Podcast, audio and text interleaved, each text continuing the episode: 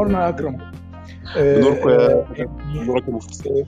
دي إحنا إحنا كده ديزاينر سعيد بإن أكرم ويليام يا جماعة موجود معانا. ويعني على رأي خالد الذكر الأستاذ عبد الباسط حمودة ما ما دام ما فيش مضايقة تبقى الغزالة رايقة. فعايزين نروق الغزالة كويس. و آه، آه، عندي شغف وفضول يا أكرم. معلش بقى استحملني كده في الأول. إن أنا. أعرف أكرم أكرم ويليام ابتدى ابتدى آه، الطريق إزاي و- وال career مشي إزاي معاه و- والبدايه كانت شكلها عامل إزاي. طيب أنا هقول اختصارا عشان في آه، متهيألي الناس سمعت القصة دي لغاية ما خلاص يعني آه، لو حد شافني بقولها تاني ممكن يطشني بالقلم في الشارع. لا لا لا ما تخافش على قلبنا زي العسل. آه، بص أنا في الأول طبعا موضوع ال design كان كله شغف. أنا كان نفسي أنا كنت برسم وبرسم وحش جدا. فالموضوع قلب معايا إن أنا كنت عايز أعرف إزاي أرسم كنت بحب الحاجات الجرافيك في نفس الوقت.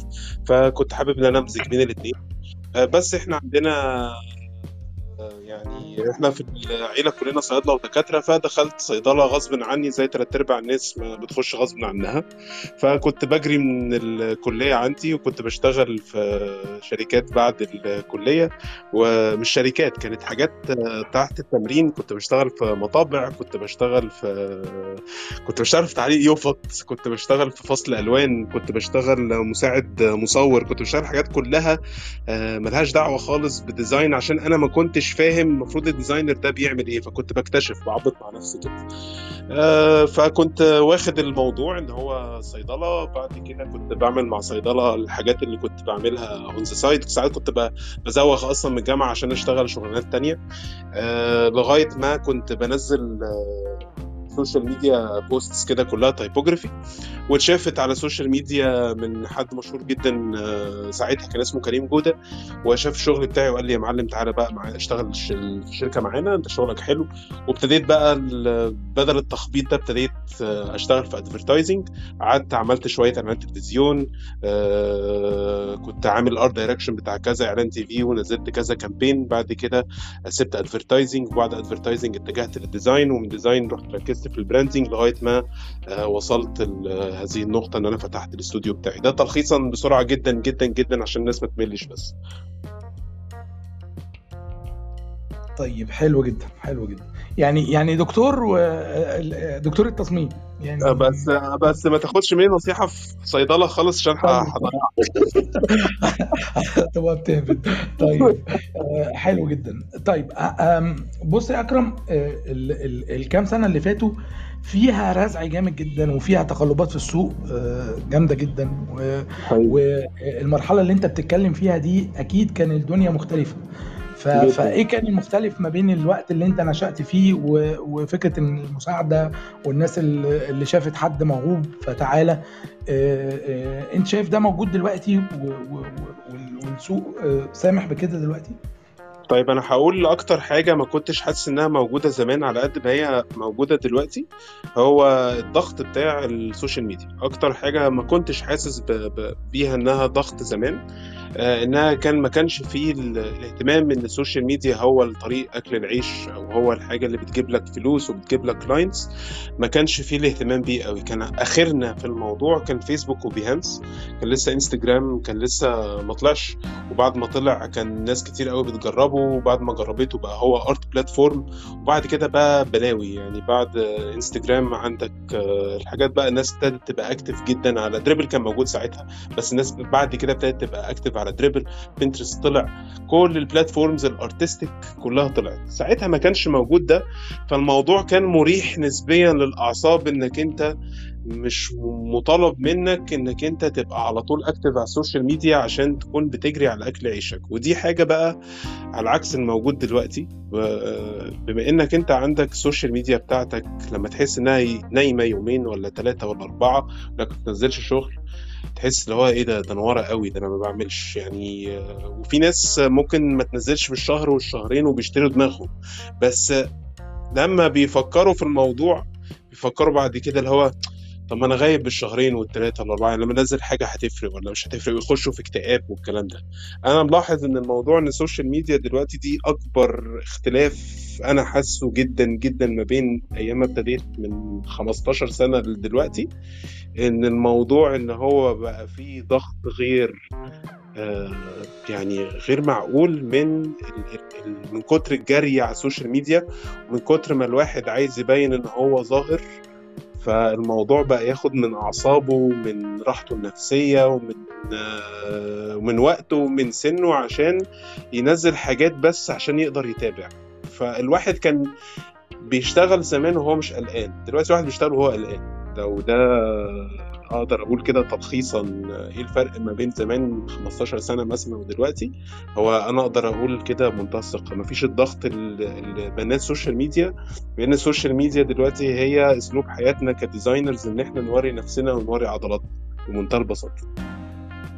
طيب أنت أنت شايف الضغط ده صحي في بشكل ما أصلا ولا هو على طول هيبقى ضغط غير صحي وغير إيجابي. وده هياخدنا للنقط اللي إحنا كنا عايزين نتكلم عنها بعد كده. ان إن إحنا سامعين دلوقتي إن في designers آه، بيخشوا في حالات اكتئاب وبيجي لهم حاجات شبه الاحتراق الوظيفي من حتة يعني هو فكرة إن أنت تفضل مركز على طول في ال social media ده دي حاجة أصلا مفيدة لل career وحاجة بتطلع لفوق طيب هو في هو لغاية حد معين يعني آه، هو حلو لما تبقى انت شغال وعندك جول أو عندك هدف إنك انت بتعمل آه، X عدد artworks أو X عدد projects في فترة آه، زمنية محددة. هل دي حاجة صحية أصلا؟ برضه لحد ما هي صحية لما انت بتكون بتشوف شغل الناس فبيحفزوك أو بتستفيد منهم. يا إما يحفزوك يا إما تستفيد منهم. يحفزوك إزاي انك انت تبص ان هو شخص مثلا بيكون في في في شاطر معاك آه، فهو بيعمل حاجات فانت تحس إيه ده الشخص ده active ده إيه ده أنا عايز ابقى active أو عايز ان أنا ابقى بنزل حاجات كتير زيه. هو يشجعك إنك تشتغل أكتر. أو تستفيد منه إن الشخص اللي أنت بتتابعه ده بيكون بينزل حاجات شكلها بالنسبة لك صعبة فتخش تسأله أو في ال comments أو في يعني أو في ال Messenger على جنب كده عشان موضوع ال comments ده إيه ال font ده يا فنان؟ الناس بتكرهها بلاش موضوع ال comments نخليها حتى في ال Messenger. إنك أنت في شخص تقدر تستفيد منه. ممكن تستفيد أصلا من من غير communication من غير التواصل إنك أنت بس بتشوف ال artwork وتحاول تستنتج ال artwork أو ال design اللي هو بيعمله ده بيطلع عامل إزاي. فدي أنا في نظري دول حاجتين. حاجتين بالنسبة لي صحيين جدا جدا جدا.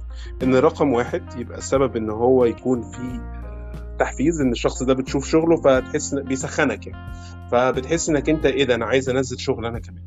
آه رقم اتنين تكون بتتعلم منه وإنك أنت لو بتتعلم منه فده حاجة تكبر منه. فالحالتين الاتنين دول يجوا تحت إن هما حاجة بتكبرك إن الحاجة دي بتكبرك. بعد كده نتكلم عن النيجاتيف أو السلبي بقى. لما يكون حاجة ما بتكبركش تبتدي تأثر على نفسيتك. إزاي؟ إنك تشوف الشغل بتاع البني آدم ده تبتدي تغير تقول إيه ده ده ده شغله آه أحسن مني يا رب إيده تتقطع بعد الشر لا يعني طبعا ما أقصدش حاجة اكستريم كده بس التفكير يبقى وحش. اللي هو إيه ده؟ ال- الشغل عامل كده ليه؟ طب آه على فكرة أنا ممكن أعمل أحسن منه ده إيه القرف ده؟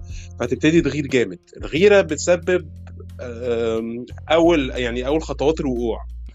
أه وهقول قدام شوية ليه الغيرة أول خطوات لو الغيرة بغرض لا يعني الغيرة بغرض إنك أنت عايز تبقى أحسن منه وهو يبقى وحش يبقى أنت كده آه، مش نظيف. يبقى أنت كده شخص آه، تتمنى فشل التانيين عشان انت تنجح. آه، ده رقم واحد.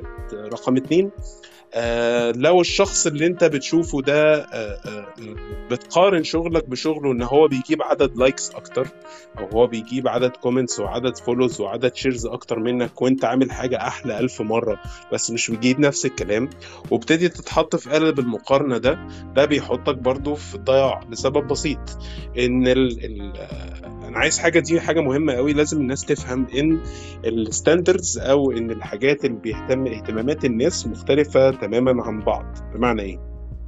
يعني أكيد ال memes هتجيب بال 20000 follow مثلا. بس لما تعمل artwork هيجيب خمسة follows خمسة shares فاهم قصدي؟ فحتى طبيعة ال art أو طبيعة ال design اللي إحنا بننزله ينطبق عليه نفس الكلام إزاي الكلام ده.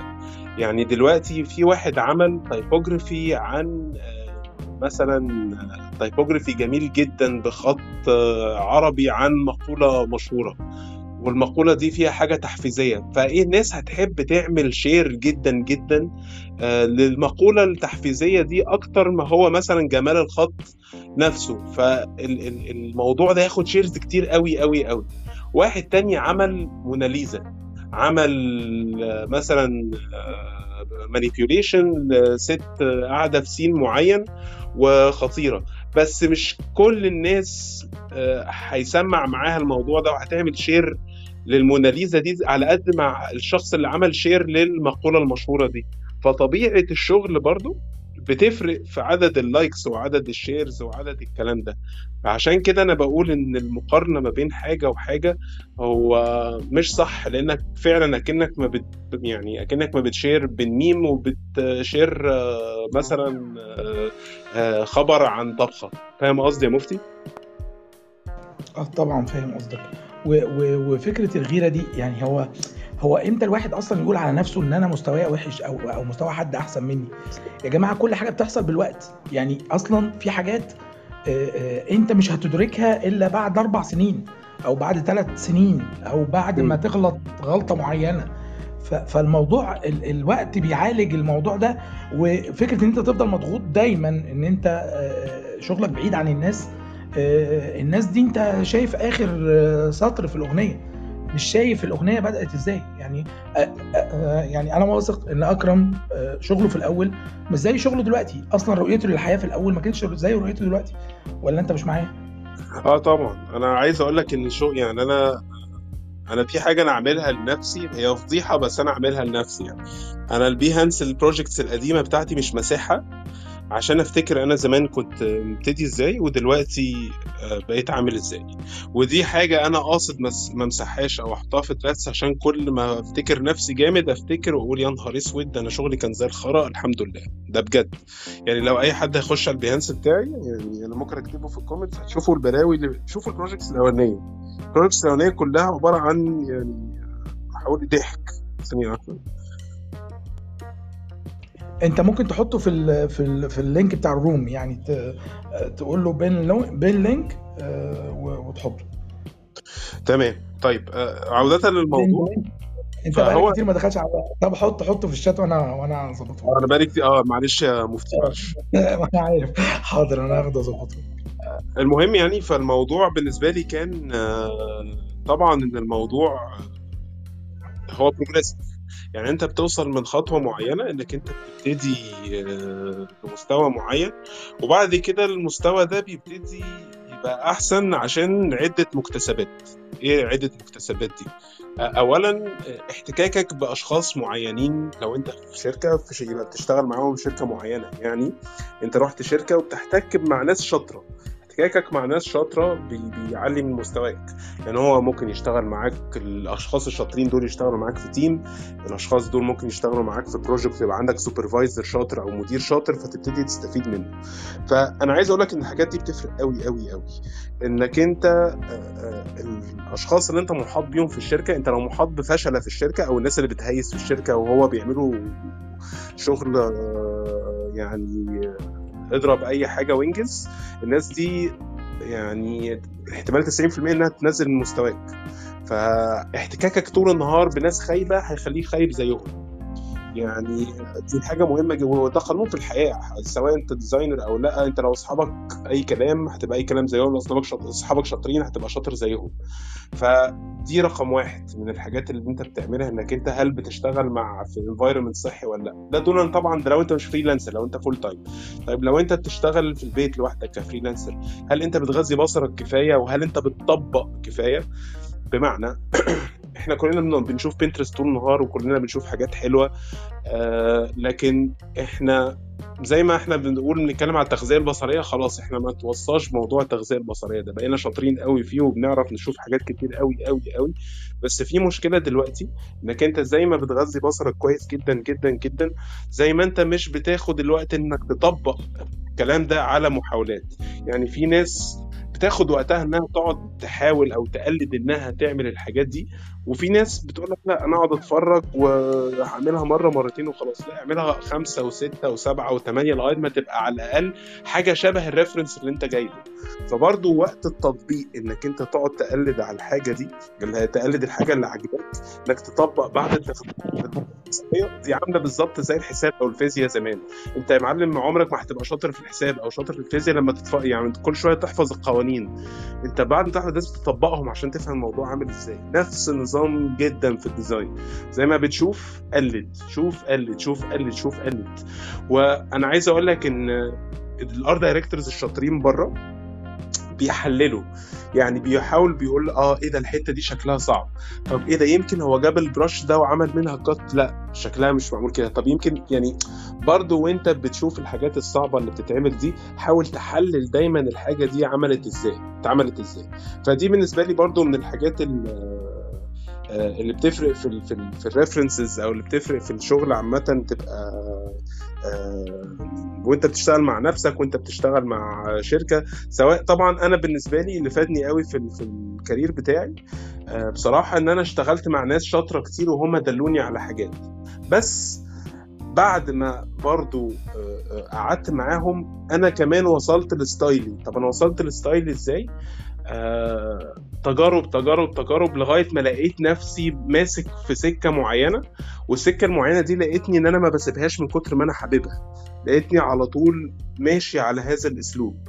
فابتديت أطوره بعد كده. ابتديت أشوف حاجات بتاعت ناس أقول لأ أنا مش عاجبني المنظر ده. طب أنا هحاول أخترع حاجة من نفسي وأبتدي أعمل حاجة. مثلا أعمل character معاه لوجو معاه typography بشكل معين. طب ال style ده بيجي منين؟ بمنتهى البساطة ال styles بتيجي بين ثلاث حاجات إنك بت mix and match ما بين style والتاني. آه ورقم اتنين إنك أنت آه آه بتحاول إنك أنت تحط ال treatment أو المعاملة بتاعتك في بين ال mix وال match ده. يعني أنت لما. لما أنا أكتب كلمة مثلا hi هكتبها بطريقة غير الراجل اللي أنا خدت منه ال reference ده بس مش هقلدها هي هي. هحاول أكتبها بس بطريقتي. مثلا ال curve ات متغيرة عامل shadow معرفش عامل الموضوع هندسي شوية. احاول أحط من الآخر ال touch بتاعي فوق ال reference ما يبقاش إن هو خط لزق وتالت حاجة إن أنا بحاول أعمل variations أو أحاول إن أنا ألاقي حلول كتير لنفس الأسلوب ده بيبقى عامل إزاي عشان ما يبقاش الموضوع ممل ما بقاش لازق في حاجة واحدة تكون أصلا مش بتاعتي لأ أحاول إن أنا كل شوية يبقى عندي variation أو عندي اختلافات كل شوية في الحاجات اللي أنا بعملها. حلو قوي يا أكرم حلو قوي طيب آه آه أنت كنت ذكرت آه حاجة عن ال freelancer في ال talk و, و وده هيدفعني لسؤال إن إن إحنا اتكلمنا عن الضغوط واللي بيشكلوا ال social media وفي ظل إن أنت تكون designer لو أنت في وسط team هتلاقي feedback وتلاقي حد يكلمك ويرد عليك والكلام ده. طب ال freelancer الضغوط هتبقى عليه نفس الضغوط بتاعة وجوده في وسط team ولا الضغوط بتختلف والبوصلة بتختلف والتصحيح بيختلف؟ هو موضوع بص هو الحاجة ال tricky أو الحاجة اللي هي اللي صعبة شوية في موضوع ال freelance إن هو الوحيد اللي بيرشدك في الموضوع هو نفسك. يعني أنت ما بينك وما بين ال client وفي ناس بتتأثر ب client لدرجة إنها بتقتنع إنها وحشة. لو client قال إن الشغل مش عاجبني فخلاص يبقى أنا شغلي وحش. فالفرق ما بين ال ال ال الضغط بتاع ال freelancer والضغط بتاع الشخص اللي شغال full time هو اولا هو بيبقى فرد من ناس كتير والناس كتير دول بيعرفوا يديله feedback لكن لما بتبقى أنت freelancer اللي feedback هو العميل. فالعميل ما عندوش الخلفية الفنية إن هو يقدر يعدل لك أو يديك الكلام الصح المفيد إنك أنت تقدر تحسن نفسك. لكن الناس اللي في الشركة اللي معاك لو هم شاطرين وأنت حظك حلو إنك أنت اشتغلت مع ناس شاطرة وممكن يفيدوك يعلوا من شغلك ويقولوا لك إزاي تعالج المشاكل اللي عندك لأن هم أكيد خبرة أكتر منك وعدوا على المشاكل دي قبل كده وحلوها. فبيقولوا لك يساعدوك إزاي. فأنا بالنسبة لي المعادلة الصح في الموضوع إنك أنت بعد ما تكتفي خبرة آه، آه، ك full timer إنك تبتدي تدور على شغل freelance. وطبعا مفيش حاجة قيل وقال يعني مفيش حاجة أنا بقولها دلوقتي تبقى هي مسطرة لازم تتعمل. ده رأيي الشخصي لأن الاحتكاك بالسوق مطلوب. إنك تعرف آه، مرادفات معينة في السوق بيقولها. يعني إيه BPM يعني إيه quotation يعني إيه invoice طيب الحاجات دي كلها معناها إيه؟ الموضوع برضو إنك أنت طب, طب إيه يا جماعة ال KPI طب إيه؟ الحاجات دي كل واحد لو أنت مش فاهم أنت تبع نفسك. أقصى حاجة هتعملها إنك أنت تكتبها على جوجل.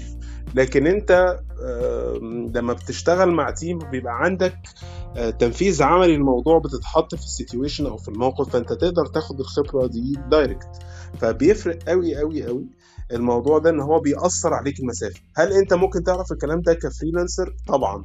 بس هتبقى عارفه نظريا أكتر من عمليا لغاية ما تتحط فيه والفرص إن يجي لك clients كبار وإن clients معروفين بقى قليلة قوي قوي وأنت freelancer بتبتدي لأنك أنت محتاج تبقى شاطر أو free أو راجل عندك art direction unique جدا جدا جدا إنك أنت تبقى منفرد في ال art بتاعك لدرجة إن هو اللي بيجيب لك ال clients الكبيرة دي. فهو الموضوع برضو بيفرق جدا من freelancer ل full time لكن اللي أنا هقوله في الآخر إن الاثنين بياخدوا خبرة الاثنين بيبقى عندهم ضغوط. أنا بالنسبة لي برضو ال freelancer بيبقى تحت ضغط إن هو لازم يجيب أكل عيشه من السما دي على عكس إن هو ال full time ده. على الأقل الموضوع عنده مستقر شهر عن شهر. فبرضه الضغوطات بتفرق يا مفتي جدا جدا. يعني ال freelancer غير ال full timer كل واحد فيه اللي مكفيه ال full timer ما بيروحش. ال full timer ده بيبتدي يومه الساعة 9 ممكن يروح الساعة 11 بالليل.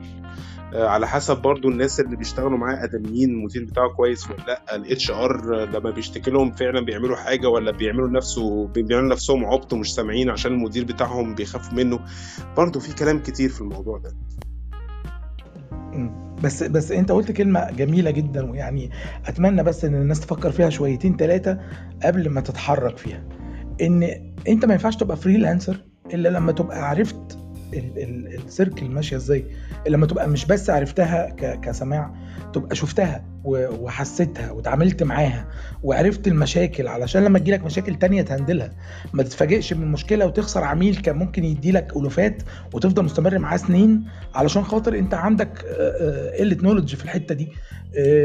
كمان التسليم والاستلامات وإن أنت إزاي تستلم brief وتسلم brief وتسلم final product لمطبعة أو أو لعميل وتسلم شغل بعد كده يطبع ويعني إيه شغل ناجح ويعني إيه شغل ما نجحش.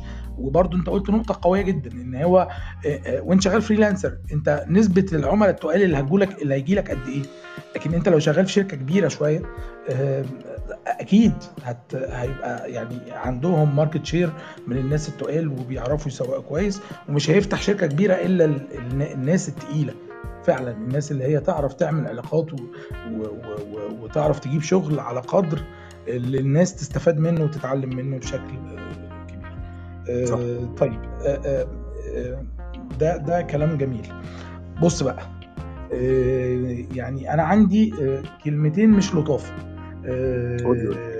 كعادتنا معلش. آه أنا في حد صاحبي آه من من شوية قريبين وده اللي محركني عشان أتكلم في الموضوع ده معاك.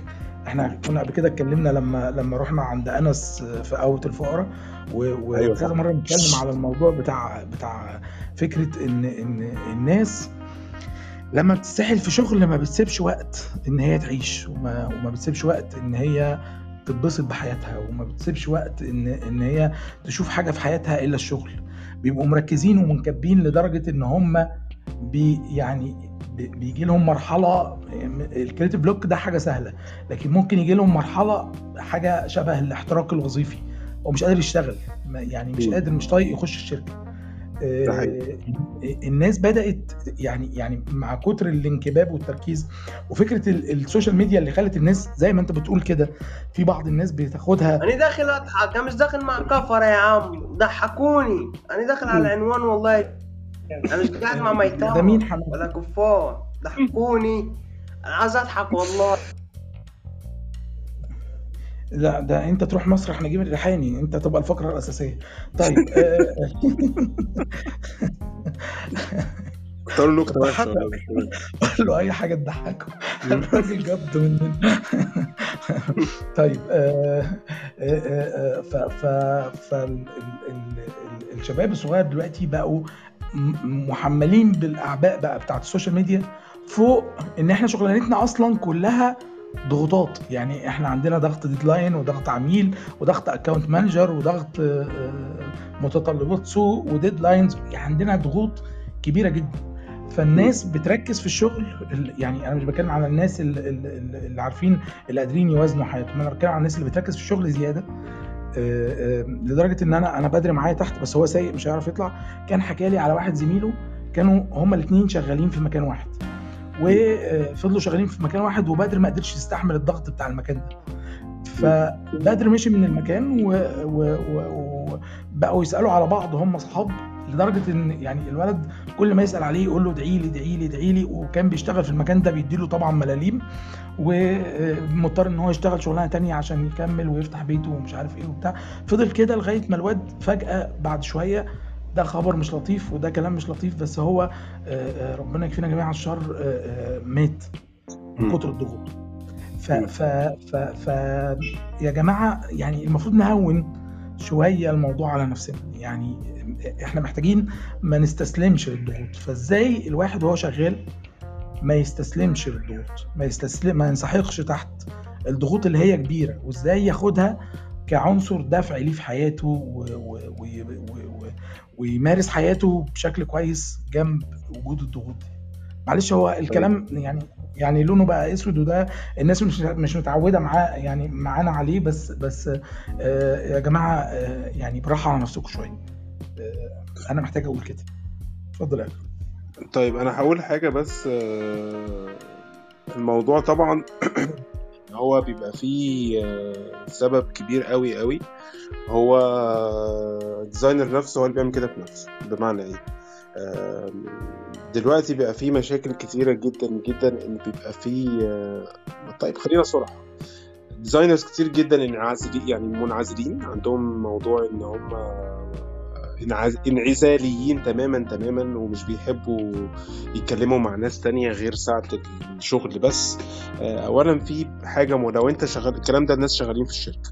لو انت شغال في شركة وانت ال communication أو التواصل معاك مع ال team ومع مديرك وحش أو ضعيف مش بتعرف تتكلم مع مديرك دي أول حاجة أنت محتاج تشتغل عليها. لأنك أنت لو مش بتعرف تتكلم مع ناس وعندك عبء إنك أنت تروح تواجه حد لما يبقى أنت عندك مشكلة أو يبقى أنت عندك حاجة بتضغط عليك في الشغل ومش عارف تتكلم مع الناس دي بتتكسف مش بتستغلس الشخص ده مش بتعرف تمشي حالك آه لما يحصل أول مشكلة أو يحصل إن في حاجة بتضغط عليك مش هتعرف تاخد حقك وهتقول لأ. وفي ساعتها لو أنت حتى قلت لأ هتقولها بطريقة غلط لأنك أنت مش متعود إنك أنت تواجه الحاجات دي. فحاجة مهمة جدا لو أنت شغال في شركة إنك أنت أسلوب ال communication أو أسلوب التواصل إن هو يكون اولا كويس ثانيا إن هو يكون واضح ثالثا يكون مؤدب. مهم جدا إنك أنت تعرف تتواصل في مكان عمل عام. إنك أنت تعرف تكلم مديرك تقول له على فكرة أنا بشتغل overtime بقالي أسبوع أنا ما باخدش حقي أو أنا محتاج أنام أنا محتاج أروح بدري عشان أشوف أهلي أشوف أصحابي. أه وأنا أؤكد لك لو المدير ده أه شخص كويس هو هيفهمك.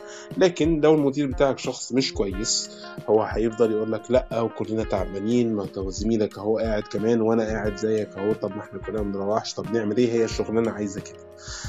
آه ساعتها بيبقى في حل من اتنين سيناريو من اتنين.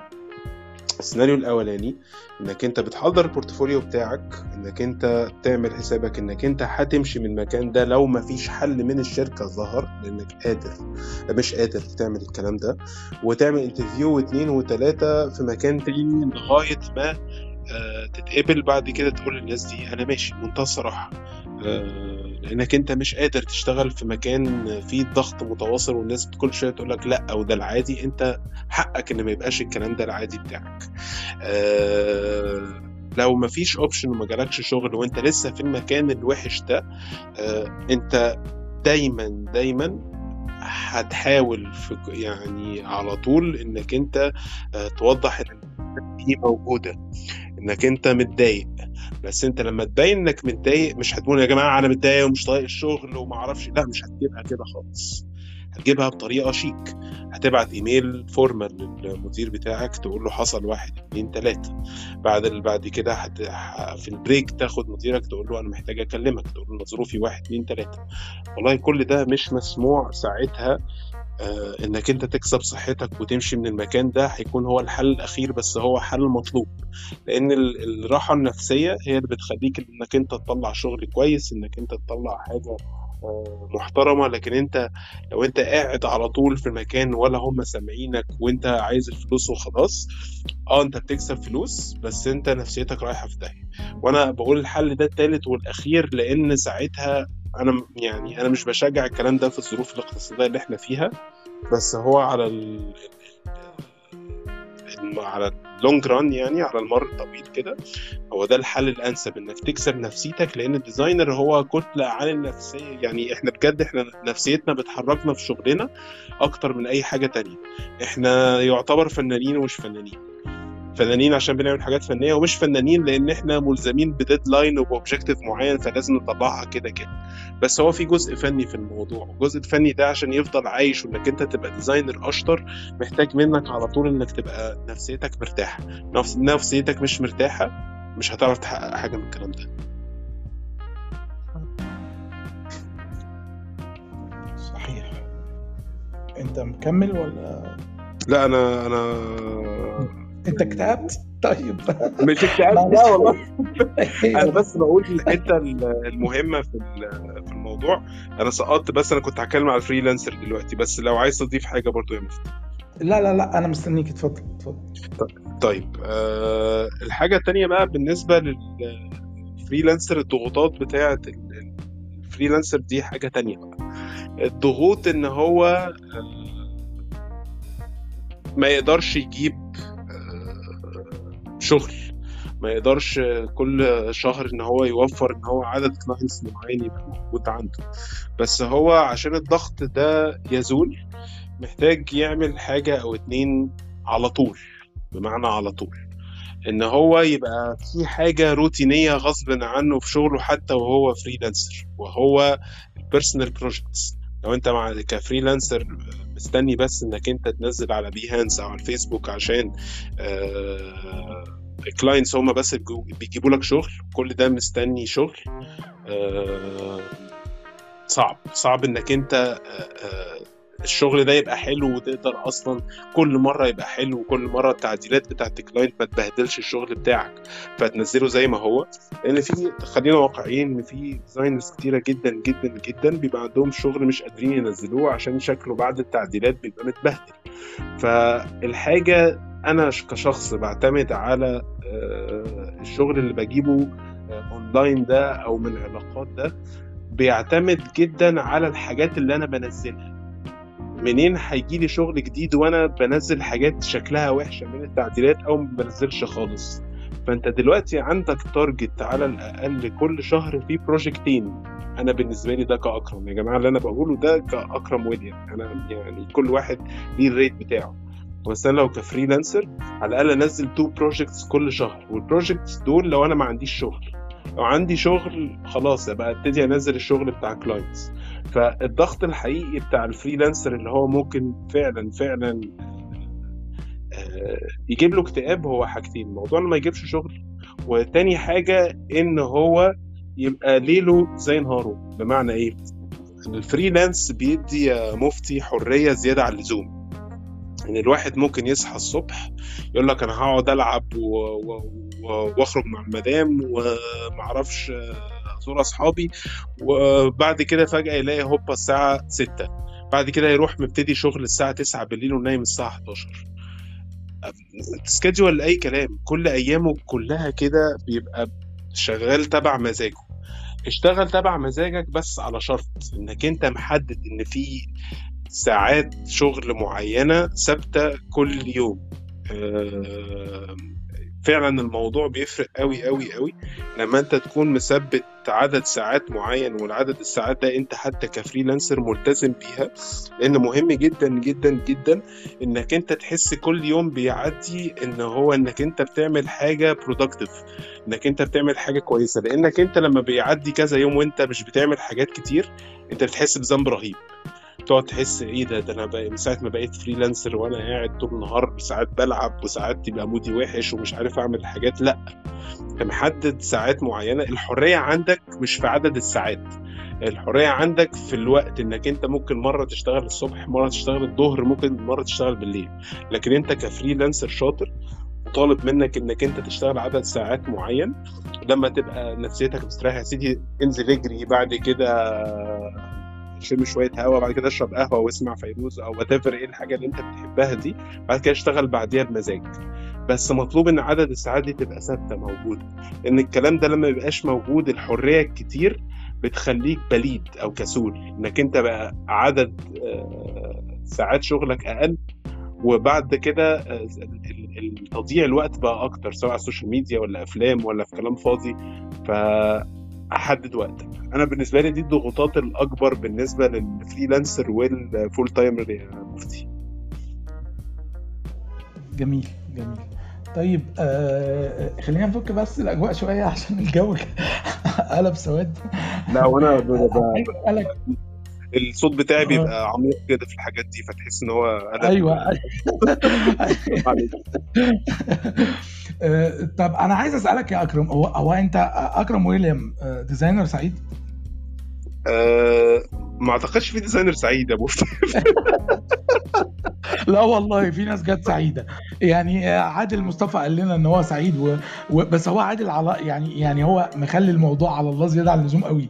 ف... ف... فعادل كان كان جميل بصراحة هو. آه، بس بس هو انت آه، اقصد بالسعاده اللي هو إيه الاستقرار اللي هو عارف كل حاجة فين مكانها فين و... و... ورايحه فين وجايه منين. بص أنا هقول لك حاجة هو هو أنا 100% أسعد من زمان. يعني أنا دلوقتي أنا أنا فعلا مبسوط أكتر من كنت عليه من كذا سنة فاتوا ليه؟ لأن أنا عارف أنا أقدر أعمل إيه كاكرم عارف دلوقتي وضعي إيه خلاص آه، عارف أنا هشتغل في شركة ولا هشتغل تبع نفسي فعارف الوضع المستقر اللي عليه أنا دلوقتي عامل إزاي. آه عارف إن أنا بقدر أشتغل على نفسي لما أعوز عارف إن أنا بعوز اأجز لما أعوز. آه على عكس زمان لما كنت مضغوط قوي وأنا صغير ما كانش عندي الحرية دي لأن أنا كنت لسه بتعلم وكنت لسه تحت إدارة ناس تانيين. فأقدر أقول إن أنا آه سعيد أكتر من آه زمان. لكن السعاده في المطلق ما أعتقدش إن في designer بيبقى سعيد 100% ابدا. آه لأن يعني إحنا ال modern designer أو ال designer بتاع الجيل بتاعنا ده ال rhythm بتاع حياته سريع قوي قوي قوي نزل social media نزل projects في deadlines لازم تعمل واحد اثنين وثلاثه وفي نفس الوقت لازم تعيش حياتك ولازم تبقى مبسوط ولازم تبقى مع عيلتك ولازم تبقى مع أصحابك وكمان لازم يبقى في شوية وقت لنفسك أنت مع نفسك. فالحاجات دي كلها إنها تبقى mixed كده قدام الواحد وهو يعمل كل الحاجات دي آه، أعتقد دي حاجة فيها تحدي جدا جدا جدا. فما أعتقدش إن أقول أنا مش زعلان وسعيد لنسبة ما. ما يعني ما أعتقدش إن الموضوع فيه السعادة الحاجة الوحيدة اللي بتقتلها هي القلق. كل ما القلق يزيد كل ما السعادة تقل. فأنا عندي شوية قلق. قلق من إيه؟ قلق من ال clients اللي أنا محتاج أسلمهم شغل القلق إن أنا المفروض إن أنا أ post أكتر من كده على ال social media عشان exposure معين آه، إن أنا كمان المفروض أخلص شغل بسرعة عشان عايز آخد أجازة 3 4 أيام. ففي قلق دايما. فبرضو الواحد بيحسب سعادته على هو قلقان أو مش قلقان قد إيه يا مفتي؟ هي السعادة المطلقه كده كده ولا كده؟ يعني مش موجودة في الدنيا يعني ما ما أظنش. لكن لكن في في في آه، أنواع من تحقيق الاطمئنان الصح اللي هو عكس القلق اللي أنت بتقول عليه. طيب إيه- أنت قلت إن أنت في فترة من الفترات كنت مضغوط أكتر. كويس؟ طيب إيه نقطة التحول اللي حولت أكرم من designer مضغوط ل designer مضغوط أقل؟ أو من designer خليتك شفت يعني يعني أنا لو هتكلم على نفس عن نفسي مش عارف إذا كان ده يهم حد ولا لأ إيه إيه ان إن في حاجات معينة حصلت في حياتي إيه خلتني أحس إن أنا رفعت الضغوط عن نفسي وفي حاجات يعني أنا لما كنت فاتح شركة كان الضغوط كبيرة جدا عليا واكتشفت إن أنا أو أنا ليه بعمل في نفسي كده؟ يعني يعني بعد شوية اكتشفت ان أنا في حاجات تانية ممكن تتعمل تخلي الضغوط أقل والمكاسب أكتر أو ال ال ال الراحة النفسية أكتر. فايه إيه هي نقطة التحول اللي حولت آه، اكرم من حد مضغوط لحد مضغوط أقل أو آه، زي ما انت بتقول في درجة معينة من السعاده آه، أنا بالنسبة لي الموضوع ما كانش يوم وليلة بس أكتر حاجة أقدر اقولها هي efficiency أو الكفاءه بمعنى إيه؟ إن أنا دلوقتي أكتر حاجة كانت بتسبب إن أنا مضغوط إن أنا كنت باخد وقت كتير جدا إن أنا أنفذ الحاجة لديدلاين معين. مع الخبرة والسنين الكفاءة بتاعتك بتزيد. كفاءة بمعنى إنك أنت تقدر تطلع الحاجات دي بمنتهى سرعه أسرع من زمان جدا جدا. خلاص بقى أنت أنت عدى عليك المشكلة دي مرتين ثلاثة أربعة عشرة فخلاص أنت عارف تعملها إزاي. الموضوع ما بقاش يقف في وشك تاني. فأنا بالنسبة لي أهم حاجة في الموضوع تخلي الضغط بيقل هما حاجتين. آه، تنظيم الوقت إنك أنت خلاص النهارده هتقعد تشتغل يعني النهارده هتقعد تشتغل. لأن تنظيم الوقت لما الوقت بيبقى متنظم بتبقى عارف إن في عدد ساعات معينة هتخلص فيه الشغل. بعد كده بقية اليوم لو أنت freelancer هيبقى لنفسك. فخلاص وقت الشغل شغل ووقت اللعب لعب. فتنظيم الوقت رقم واحد ورقم اتنين اللي أنا لاحظتها في, في, مشواري يعني الكفاءة. الكفاءة اللي بتتاخد عن طريق الخبرة وعن طريق إنك تشتغل على حاجات كتير مع clients مختلفين شركات كتير آه إنك أنت الحاجات اللي كنت بتقف فيها الحاجة اللي كنت بتاخد منك مثلا زمان خمس ساعات دلوقتي بقت تاخد منك نص ساعة. آه الموضوع ده ما بقاش تخاف من كلمة ديدلاينز ما بقاش تخاف لو الحاجة مضغوطة في 3 4 أيام بقيت تحس إنك أنت لأ أنت قدها لأنك أنت عديت على السيناريو ده مرتين وثلاثة وأربعة وخمسة. فبالنسبة لي ال- ال- الحاجة اللي تخليك آه، على طول آه، مش مضغوط هو إنك تبقى كفاءتك زايدة. وكمان بقى الموضوع لو هنتكلم على حاجة أكبر إنك أنت تبقى حاسس إنك متقدر. الإحساس بالتقدير هو حاجة ما تخلكش آه، مضغوط. إنك أنت تحس إن الناس اللي فوقيك فاهماك وإنك بتقبض كويس وإنك أنت في مكان كويس ولما بتطلب أجازة بتاخدها. آه، فإحساس إنك أنت متقدر هو إحساس مطلوب جدا. بتقدر من ال client بتاعك لو أنت freelancer أو بتتقدر من المدير بتاعك لو أنت شغال في full time عشان كده أنا بقول إن التواصل ال communication هو أهم حاجة في الموضوع اللي تخلي موضوع ال- ال- الدنيا كلها تمشي. فزي ما أنت شغال عندك skills خطيرة على ال Photoshop وعلى ال InDesign وعلى ال After Effects وال Illustrator مطلوب إن يبقى عندك آه، برضو مهارة فشيخة في ال- في الكلام وفي الرد وفي ال presentation وإزاي تعرض عندك مشكلة وإزاي تقول آه، يبقى عندك مقترحات لحلها. آه، بمعنى ال- القدرات الاجتماعية مش بس ال- ال- آه، القدرات ال- ال- المهنية. آه، وأنا عايز أقول لك إن دي حاجة كان في آه، report على Dribbble بتاع السنة اللي فاتت بتاع 2021 الناس كلها بعد ما عادت في الكورونا الفترة بتاعت الموجة الثالثه الناس كانت بتقول أهم حاجة كانت في الفترة بتاعت شغلهم مهمة إن هي ريحت أعصابهم وإن هم عرفوا يعملوا بيها شغل أكتر إنهم كانوا متواصلين كويس أو عندهم ال communication skills كانت هي ال priority أو هي ذات الأهمية الأولى في شغلهم. فأنت لو دروبش في كلامك هتاخد على دماغك. لو أنت بتقعد تقول الكلام وتقعد "ياه، آه، حقي معرفش إيه. هتاخد فوق دماغك. لكن أنت لو بتتكلم كويس طريقتك كويسة تعرف تاخد حقك بطريقة محترمة. آه، انت هتأثر على نفسك في حاجات كتير قوي قوي قوي. لكن لو انت شخص آه، بتتكلم وحش وبتتكلم بعصبية وبتتكلم باجريسفنس وبتتكلم كده أكن كل حاجة حقك آه، مشوارك طويل جدا جدا جدا جدا. فده تلخيصا للموضوع يعني. حلو. حلو قوي حلو قوي. طيب إحنا إحنا الكلام ده ياخدنا على سؤال الحلقة السؤال الصعب. آه، في وقت أغلب الشركات فيه تحت السلم يا أكرم. إزاي المصمم يلاقي فرصة في تيم محترم بيقدر وفي ناس بتسمع ويقدر يكومينيكيت بتاع معاهم آه، بشكل كويس؟ وإيه يعني إيه المتطلبات؟ إن أنا أبقى فت إن أنا أبقى في تيم زي كده أو إن أنا آه، أركز على إيه وأبص على إيه وأكلم مين وأتابع مين علشان آه، آه، تحصل الفرصة دي. لأن الموضوع بالأهمية اللي تخلي يحصل نقلة في كاريرك. يعني أنت يعني على على الكلام اللي إحنا قلناه وعلى قناعتي أنا الشخصية اللي مش ملزمة لأي حد إن أنت مش هتتطور تطور كبير إلا لما تقعد في وسط ناس آه، متطورة وتشتغل على آه، آه، شغلانات ليها متطلبات كبيرة. مش هتفهم إلا لما تقعد مع اللي بيفهم. ف ف ف فازاي وكل الشركات دلوقتي تحت السلم معظمها آه، كل 3 4 اصحاب بيفتحوا لي social media agency ويجيبوا آه، اتنين designer وواحد social media وطفايه عايز. افتح واحدة والله يا مفتي بس يعني تمام. نعم أنا والله مشيت أنا أنا بعد شوية يا اكرم مشيتهم. شغل ال- ال social media بجد ده يقصر العمر صدقني. آه أنا حاسس بفرق في صحتي وفي تعاملي مع أصحابي وفي تعاملي مع أمي واولادي ومراتي بس بعد بعد ما بطلت ال social media. ف ف. فال social media دي تقصر العمر يعني يعني بجد.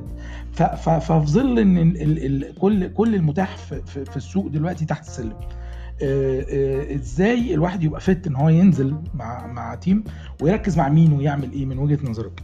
أنا by the way مش مش لاقي حلول كتير للموضوع بس أنا يعني ب- بتكلم مع الناس صحابي ال- ال- اللي هم في السوق برضو زيي وشايفين المعاناة وبنحاول نوصل لمعادله ممكن تبقى آه، تفرق مع حد.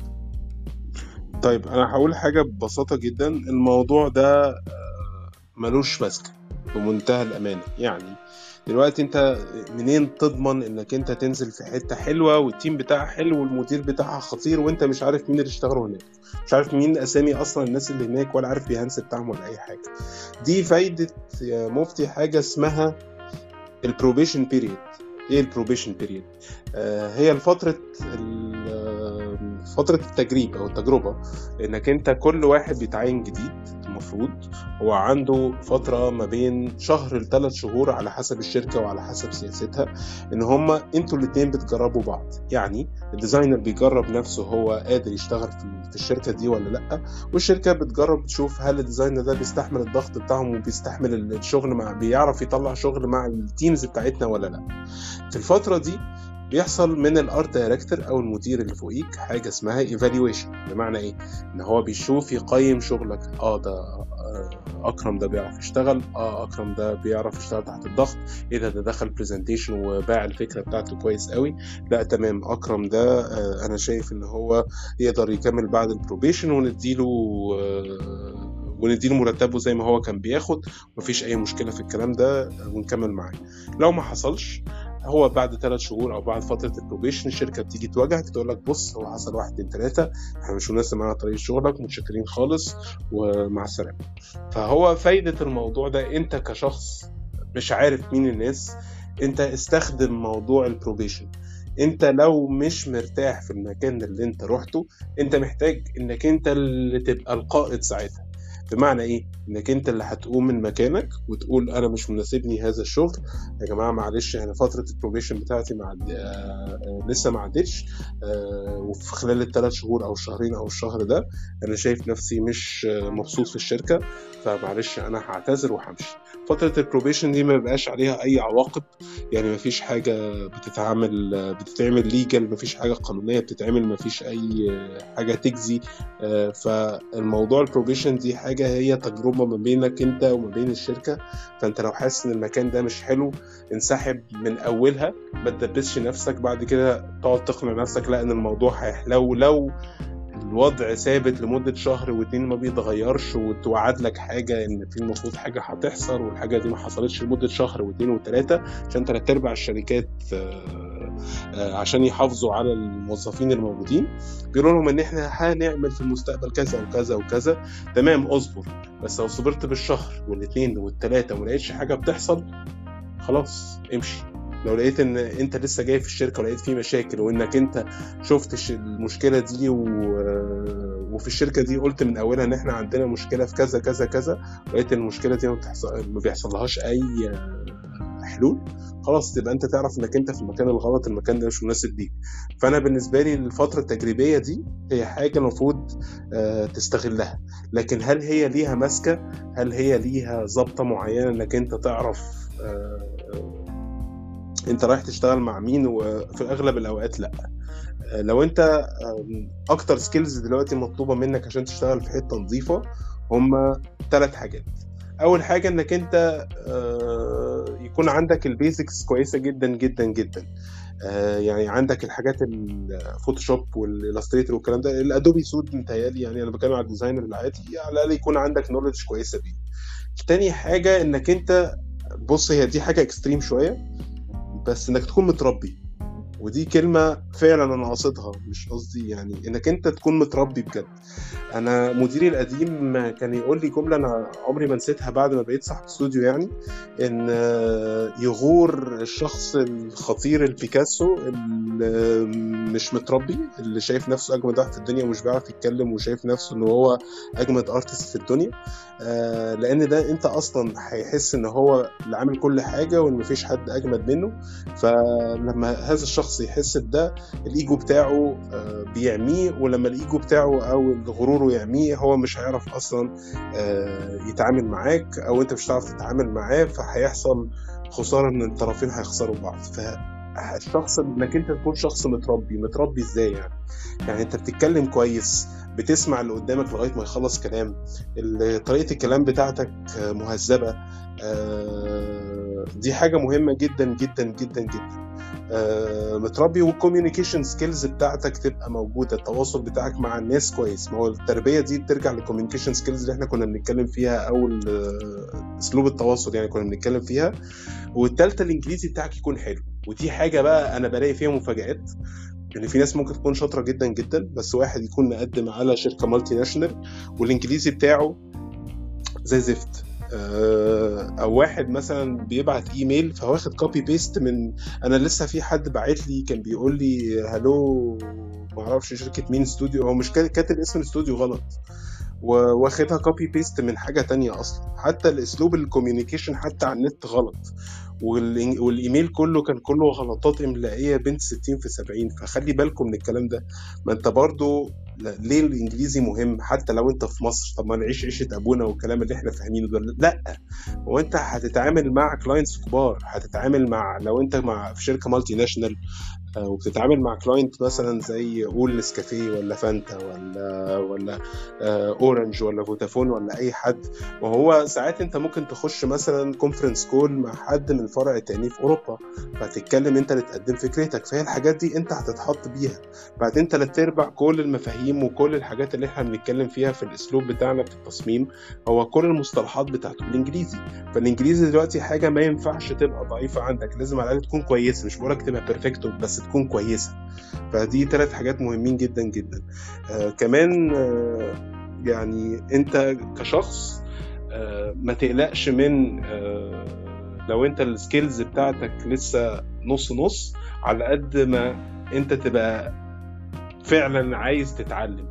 بتاخد المعلومة من ال art director أو من ال team بتاعك تطبقها مش تبقى قاعد غرورك نائح عليك اللي هو إزاي حد يقول لي حاجة أنا عارف كل حاجة لأ. خد المعلومة من أي حد. أنا كأكرم أنا لسه بتعلم كل يوم الناس أصغر مني عادي مفيهاش أي حاجة. فبس ده كده في الخلاصة يعني يا مفتي. حلو حلو قوي يا أكرم. حلو قوي النقطة بتاعت الإنجليزي وإن أنت تكون متربي دي برضه. هنتكلم فيها تاني كمان شوية بس خلينا آه، آه، خليني أسألك طيب بمناسبة الاستوديو بتاعك آه، أنت في معايير قبول معينة بت بتحصل؟ وأنا عارف إن إن كل واحد في البداية بيبقى عنده غلطات وبيصلحها كمدير وكموظف بس أنت في النهاية دلوقتي بعد كام سنة بقى عندك معايير مين اللي تقبله كانترن أو كحد هيشتغل معاك؟ والله بص هو الثلاثه الثلاثه اللي قلتهم دلوقتي حالا والله العظيم. انت انت بتغششت من الكوسة بتاعتك يا ولد. طيب خلاص أنا في حد الشغل بتاعه شكله حلو. والشخص ده شغله حلو إزاي؟ أنا بالنسبة لي الشغل الحلو يبقى شكله عامل إزاي؟ أنا مش ببص على التنفيذ أكتر ما أنا كاكرم ببص على الفكرة أكتر من التنفيذ. يعني آه، أنا بالنسبة لي إنك أنت لو أنت شخص بتعمل retouch لكوكاكولا أجدع retouch في الدنيا وبتعمل مثلا manipulation لموبايل بيطير وطالع منه وما أعرفش أحداث إيه هي حاجات most probably حاجات حاجات ما فيهاش فكرة. هي حاجات كده تنفيذ من غير ما يكون فيها أفكارها سطحية. الأفكار الحلوة طبعا ده مطلوب برضو إنك أنت تكون بتنفذ حلو قوي بس أنا بالنسبة لي أنا ممكن آخد حد دماغه حلوة أكتر ما تنفيذه حلو. لأن الدماغ الحلوة ده معناه إن هو هيدي concept أو هيدي أفكار لل branding وال design والحاجات المشاريع بتاعتنا هيبقى لها أفكار. ومن الأفكار ده أقدر أنا أساعده في التصميم فنقدر نشتغل مع بعض. فأنا بالنسبة لي الحاجة اللي بتشدني أكتر حاجة إن يكون في واضح إنك أنت بتفكر. الشخص اللي بيفكر ك designer ده أنا بالنسبة لي ده منجم ذهب. ده ده لما يجي يشتغل على project ال client هيقول له فكرة كذا كذا كذا هينبهر. فإنك أنت تبقى واضح إن أفكارك حلوة دي حاجة محترمة جدا جدا جدا. في حاجة تانية مهمة قوي آه إنك أنت ودي أنا كنت أنا ممكن الناس تستغربني فيها بس إنك أنت تبقى لابس كويس ومسرح شعرك. والله إلا لو أنت أقرع زي حالاتي. فعلا. آه في ناس آه كانت بتجيلي في interview كان في حد مثلا مش مزرر القميص بتاعه كويس وشعره منعكش. ده يبين إنك أنت مش مهتم أنت جاي اللي هو جت جت مش جات ما جاتش ما جاتش وأنت إيه بقى؟ لما تخش presentation هيبقى شكلك كده برضو لما أجيب شخص وعندي حاجة كبيرة قوي قوي وأنا أنت واخد مظهر الاستوديو بتاعي. انت هيبقى منظرك كده قدام الناس. لا يا معلم أنا هتكسف أصلا ابص أقول اعرفك هيفتكروك يعني شخص كده جاي تتمرن ولا شخص هيك ولا شخص مش مهتم. هيبقى في كده اللي هو لا أنا مش عايز الايمج بتاعتك مهم. خلي بالك برضو موضوع المظاهر ده أنا بكره المظاهر بس هي المظاهر هي حاجة للأسف مطلوبة مننا جدا جدا جدا ان إحنا نهتم بيها. فلو انت مش مهتم بشكلك فانت بنتيني اوريدي كده فكرة إنك انت مش مهتم بالشغلانه اللي انت جاي تتمرن فيها أصلا. والتالت حاجة إنك يكون الإنجليزي بتاعك كويس. فدي أكتر ثلاث حاجات أنا ببص عليهم. أنا ببص على الفكرة أكتر من التنفيذ. الشخص ده آه، شكله ابن آه، ناس إن هو بيتكلم بطريقة كويسة وبيتواصل معاك كويس وشكله محترم ولا لأ أو الانجليزي بتاعه كويس ولا لأ. دول أهم ثلاث حاجات بالنسبة لي يا مفتي. سؤال برضو بره المنهج شوية. طب هو آه، إحنا قلنا إن في شركات كتير تحت السلم وقلنا إن في شركات محترمة. طب هل في كوميونتي أو أو أو حاجة أقدر أوصل بيها للشركات المحترمة؟ يعني أنا أكلم مين لما أحب أتكلم على شركات محترمة. طبعا إحنا الناس عارفة الشركات المشهورة برومو 7 وطارق نور و Kijamii يعني كل الشركات المشهورة و J JWT يعني كلنا عارفين. لكن في هل في community أو مكان بيجمع وبيضم حاجة كده علشان أبتدي أ target واحط الناس دول في دماغي فابتدي أكلمهم. طيب هو أنا عايز أقول لك إن خلاص الناس دي كلها دلوقتي active جدا جدا جدا على LinkedIn الناس دي بقت تنزل آه. خلاص كلها post إحنا محتاجين كذا كذا كذا. فأنا متهيألي ال go-to بتاعك هو LinkedIn و LinkedIn بيبقى فيه دايما بيبقى email official ومن ال email ال official ده الايميل الرسمي بيبقى تقدر تبعت عليه كذا حاجة. في group الوحيد الموجود عليه وفعلا ناس من شركات كبيرة multinational بينزلوا عليه فرص على طول. تلاقي ناس كتير عارفينهم هم Think School أه مش مش عارف school ولا group مش فاكر كان واحدة فيهم. هم اللي هو هم الاثنين بي آه. Think و... و LinkedIn هو الاثنين أكتر portals وشفت كذا حد وإحنا عيننا حد عن طريق Think قبل كده مفتي. بيجي هو الحد كام ده كان. بيجي ناس ناس آه، تعرف تشوف ال profile بتاعها؟ آه لا الناس بعتت لنا إحنا قلنا حطينا إن إحنا محتاجين حد ومحتاجين حد ده على الإيميل كذا والشخص ده جالنا فعلا وكان معانا intern وكان intern كانت intern خطيرة. وبعد ما خلصت internship دلوقتي شغالة في شركة multinational بعد ما استفادت جدا من الاستوديو. وبصراحة كانت تجربة مشرفة جدا. يعني أنا انبسطت إن أنا اشتغلت معاها. فبرضو الموضوع بالنسبة لي Think و LinkedIn هم أهم اتنين في نظري في مصر يعني. حلو قوي حلو قوي طيب بما إنك ذكرت ال internship آه، آه، هو ليه دلوقتي ال- الشركات والاستوديوهات الكبيرة ما بقوش زي الأول في كتر ال posting عن ال internship؟ مش بنشوف ناس كتير طالبة. ما آه، آه، في ناس كتير قوي بتعاني إن هي توصل حتى ل intern مش مدفوعة. ما بقتش. هو هو يعني أنا برضو عايز أسألك من من الكرسي التاني فك- الكرسي اللي عندك. هل هي أصلا فكرة مجدية للشركة؟ آه، آه، ولا هي فكرة دلوقتي مع ضعف الناس وإن الناس مستعجلة وما وما ما بتركزش في ال basics بتاعت ال art عموما والحاجات ال principles بتاعت ال- ال- الفن وال design وإن هم يبقوا أقوياء فعلا قبل ما يخشوا آه، بقى الموضوع مش مش فعال. بص هو الموضوع مش مقصود آه، لسبب بسيط. أعتقد تلات أرباع الناس لما بيبقى فيه إعلان عن internship وبيبقى فيه كمية ناس بتبعت لل آه، emails للشركات دي بتبقى مش طبيعية. هو السيناريو اللي بيحصل بيبقى حاجة من اتنين. اولا هو أنت في الأغلب بعت وقدمت وإنك أنت ما اتشافتش أصلا لأنك أنت زي ما أنت قدمت هو في 500 واحد بمعنى 500 مش بقول 500 اللي هو رقم كده بضرب لا هو ممكن يبقى في 500 واحد تاني مقدم. آه أنا عايز أقول إن دلوقتي سوق ال design بقى سوق oversaturated يعني إيه oversaturated يعني هو دلوقتي عدد المطلوبين فيه بقى أكتر آه، من الطبيعي. يعني أنا دلوقتي لو ال design في مصر مطلوب يبقى فيه 500 موظف إحنا دلوقتي عندنا 2000 موظف. فاهم قصدي يا مفتي؟ دلوقتي الموضوع بقى فيه كترة كتيرة جدا جدا عن المطلوب. لأن من ساعة الكورونا كمان بقت آه، كمية ال TikToks وكمية ال Instagram reels اللي بت تدي تقول لها إيه ده أنت عايز تعمل فلوس وأنت قاعد في البيت؟ آه، نزل Canva ونزل Photoshop وابتدي فو- آه، design على كذا كذا وكذا في ناس بتشوفها سبوبة صرف وفعلا بيبتدوا يشتغلوا وبيخشوا على السوق إن هم لما بيعملوا designs بيعملوا designs ال quality بتاعتها وحشة وبرخص تراب فالكلام ده بقى هو standard جديد في ال- في السوق.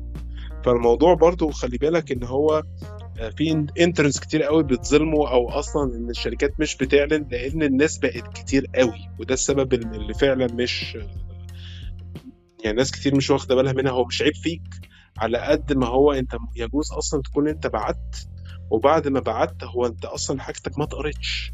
لأن في كمية ناس مش طبيعية آه، بتقدم معاك. وبيبقى فيه هو تخيل بقى من 500 انترن دول يبقى في واحد أو اتنين بس هم عايزين ياخدوهم. طيب.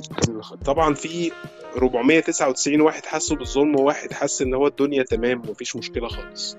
فأنت فاهم الجاب جاي منين أو الحفره دي جاية منين يا مفتي؟ فاهم قصدك فاهم قصدك. بس أنا أنا أنا اللي أنا يعني عايز أستفهمه منك وأنا قاعد على مكتبك دلوقتي جنبك على الكرسي. هو أصلا فكرة إن أنت يبقى عندك internship في في, في الشركة دي فكرة مجدية؟ anymore ولا الموضوع بقى hassle على الفاضي؟ أنا بالنسبة هو يرجع لشخصيه جدا. في الشخص ال intern اللي جاي وعايز يتعلم ده شخص جميل. لأن هو عايز يتعلم فجاي يثبت نفسه فبيطلع في ال brief ات كل شوية أفكار. هو مش جاي يعمل سبوبة وجاي يقول أنا أخدت internship في كذا. هو حلوة جدا لأن للشركات لسبب بسيط إن ال intern ده لما بيبقى شاطر بعد فترة معينة بيقولوا له إيه ده أنت كملت شهرين وأنت شغلك عاجبنا وأنت دماغك حلوة وبتحب تفكر و... و... وبتفرهد وبتحب تعمل حاجتين وثلاثه وأربعة وعشرة إحنا نحبك إنك تكمل معانا إحنا حابين ال attitude بتاعك قوي دي سيناريوهات design ات حصلت في شركات كتير قوي قوي. حصلت في 7 حصلت عندنا في الاستوديو حصلت في اسمه إيه ده حصلت في ثلاث أربع اماكن اللي أنا كنت فيهم. ان الناس كانت مبتدئة interns ودلوقتي أصلا بقوا art directors فالموضوع بيبتدي انه فايدته اولا الاكتشاف ثانيا الشركة بتحب إن شخص يبتدي معاها من الصفر عشان بيبقى خلاص عارفين هو ممكن يطلع إيه وهو بيبقى عنده ال loyalty إن هو ابتدى من الشركة دي من هو صغير وهم كبروه. وفي نفس الوقت هي hassle بالنسبة للشركات لو الشخص ده مش جاي يتعلم هو جاي ياخد title وكمان لو آخر التعليم ده كله وهو بيقول لا أنا مش عايز حاجة منكم ده أنتوا شركة أي كلام أنا ماشي لأن بيبقى كل ده تعب على الفاضي بالنسبة للشركة فبيبقى hassle. إن أنا وده السيناريو اللي بيحصل أغلب المرات. الناس تيجي بعد ما يقعدوا يعلموا فيهم ويدوهم tips ويقولوا لهم إزاي تعمل كذا ويفهموهم وبتاع تلاقي الشخص ده فجأة الايجو بتاعه بقى في السما هو مش عايز يسمع أي حد وإن هو أجمل شخص في الدنيا ويقول أنا ماشي. طيب خلاص بقى بلاها internships مع السلامة. إحنا مش أصلا أنا قاعد أهلك ال art directors والناس الشاطرة اللي عندي في شركة تعلمك وأنت جاي تتنك علينا. طب إيه لازمة ال internship أصلا؟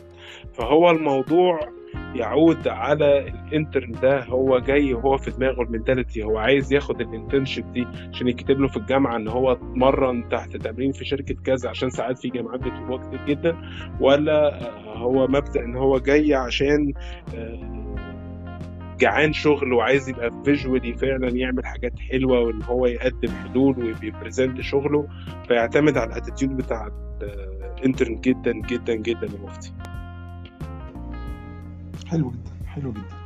طيب أنا عايز أقول إن أنا فاضل لي سؤالين مع أكرم ف sorry اللي عايز يرفع ي raise hand علشان يطلع لأن إحنا هناخد عدد محدود جدا لأن محتاجين إن إحنا نخلص ال room في ساعتين عشان وقت أكرم ووقت الناس وعايزين نلتزم بالساعتين يا جماعة عشان نعرف نكمل. الحاجات اللي كانت بتاخد خمس ساعات دي بجد كانت بتبقى مرهقة لينا وبيبقى فكرة إن أنت تعمل room بتبقى صعبة. فمن فضلكم. اللي عايز يطلع عنده سؤال عايز يسأل في حاجة اتفضلوا مرحب بيكم كلكم. إحنا عندنا سؤالين مع أكرم وهيبقى الأسئلة متاحة. أهلا وسهلا بكم طيب أكرم أنا عايز أسألك حاجة بره المنهج. لو أنت عايز تجاوب عليها جاوب مش عايز تجاوب عليها ما تجاوبش. طبعا إحنا اتكلمنا كتير قوي عن أخطاء الموظفين اللي بيبقوا موجودين في وسط تيم طيب ماذا عن أخطاء المديرين؟ وخلينا نصيغ السؤال بالطريقة دي. هو الموظف عايز إيه وهياخد إيه من من المدير؟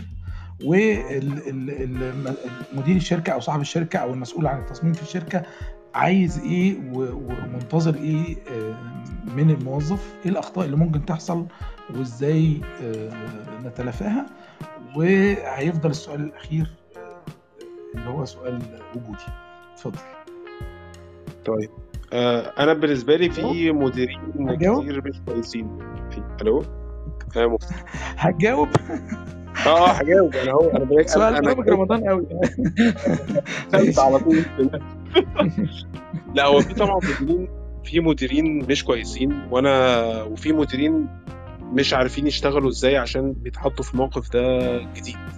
آه أنا بالنسبة لي برضو أنا كنتش مدير كويس في الأول لما كنت شغال في الاستوديو آه، لأن أنا كنت طول عمري آه، لما كنت ببقى مسؤول كإدارة كنت ببقى مسؤول من تيمز مش ببقى مسؤول عن المكان اللي أنا عامله نفسه. ففي غلطات كانت بتحصل مني. الغلطات دي كانت بت- بتنبع إزاي؟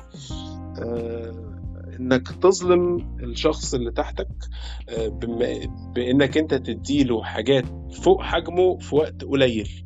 فالشخص ده يتضغط وبعد كده هو يحس إن هو شخص مش كويس وأنت تبقى بينك وبين نفسك عارف إن هو حاجة كبيرة قوي وأنت طالب منه الكلام ده في وقت قليل فأنت تبقى مدير مش تمام. فأنا ما كنتش مدير أنا كنت مدير مش تمام في الأول عشان بمنتهى الصراحة عشان أنا ما كنتش آه، بقيم ال skills بتاعت الناس اللي تحتي في الأول مظبوط.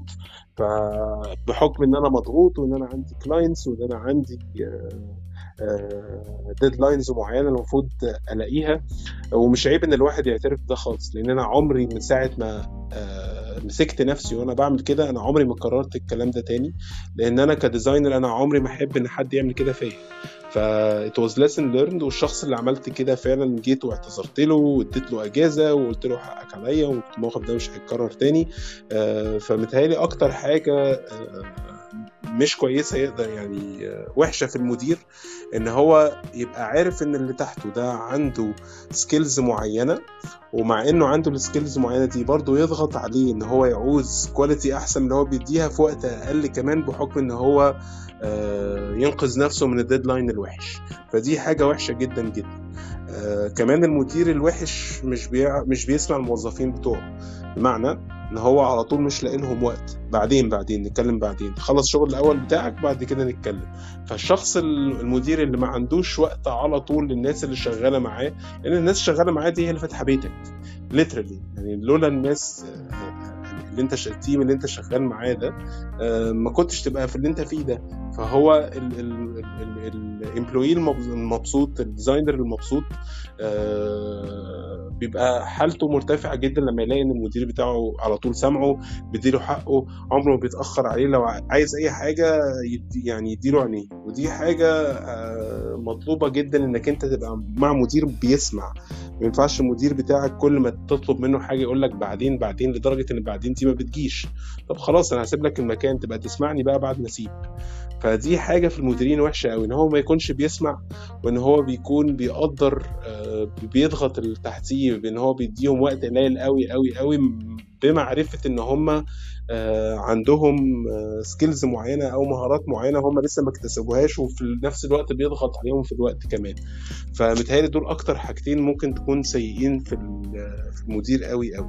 وطبعا ان هو المدير بيبقى بيقعد الناس overtime وعارف إن الموضوع مش over ما فيش أجر لل overtime وفي نفس الوقت ما بيش ما بيبقاش فيه أي تعويض. يعني ولا في أجازات ولا في فلوس. لا أنت تقعد وأنا أروح في بيتنا نشتغل عشان أنا الشركة بتاعتي هتقفل لو أنت اللي ما قعدتش. طب أقل حاجة لو أنت هتعمل overtime أنت كمدير اقعد معاه كمان ساعة. لكنك أنت تبقى ماشي وقاعد في بيتكم وقاعد مفخد وما بتعملش أي حاجة عشان الناس الصغيرة اللي تحتك هي تخلص تبقى أنت مدير مش تمام آه بالنسبة للناس الصغيرة الناس اللي تحت بقى اللي هو الموظفين بما اني كنت موظف طول حياتي يعني. أكتر حاجة يعني متهيألي بتقفلهم من الشغل بيتظلموا على طول بسببها هو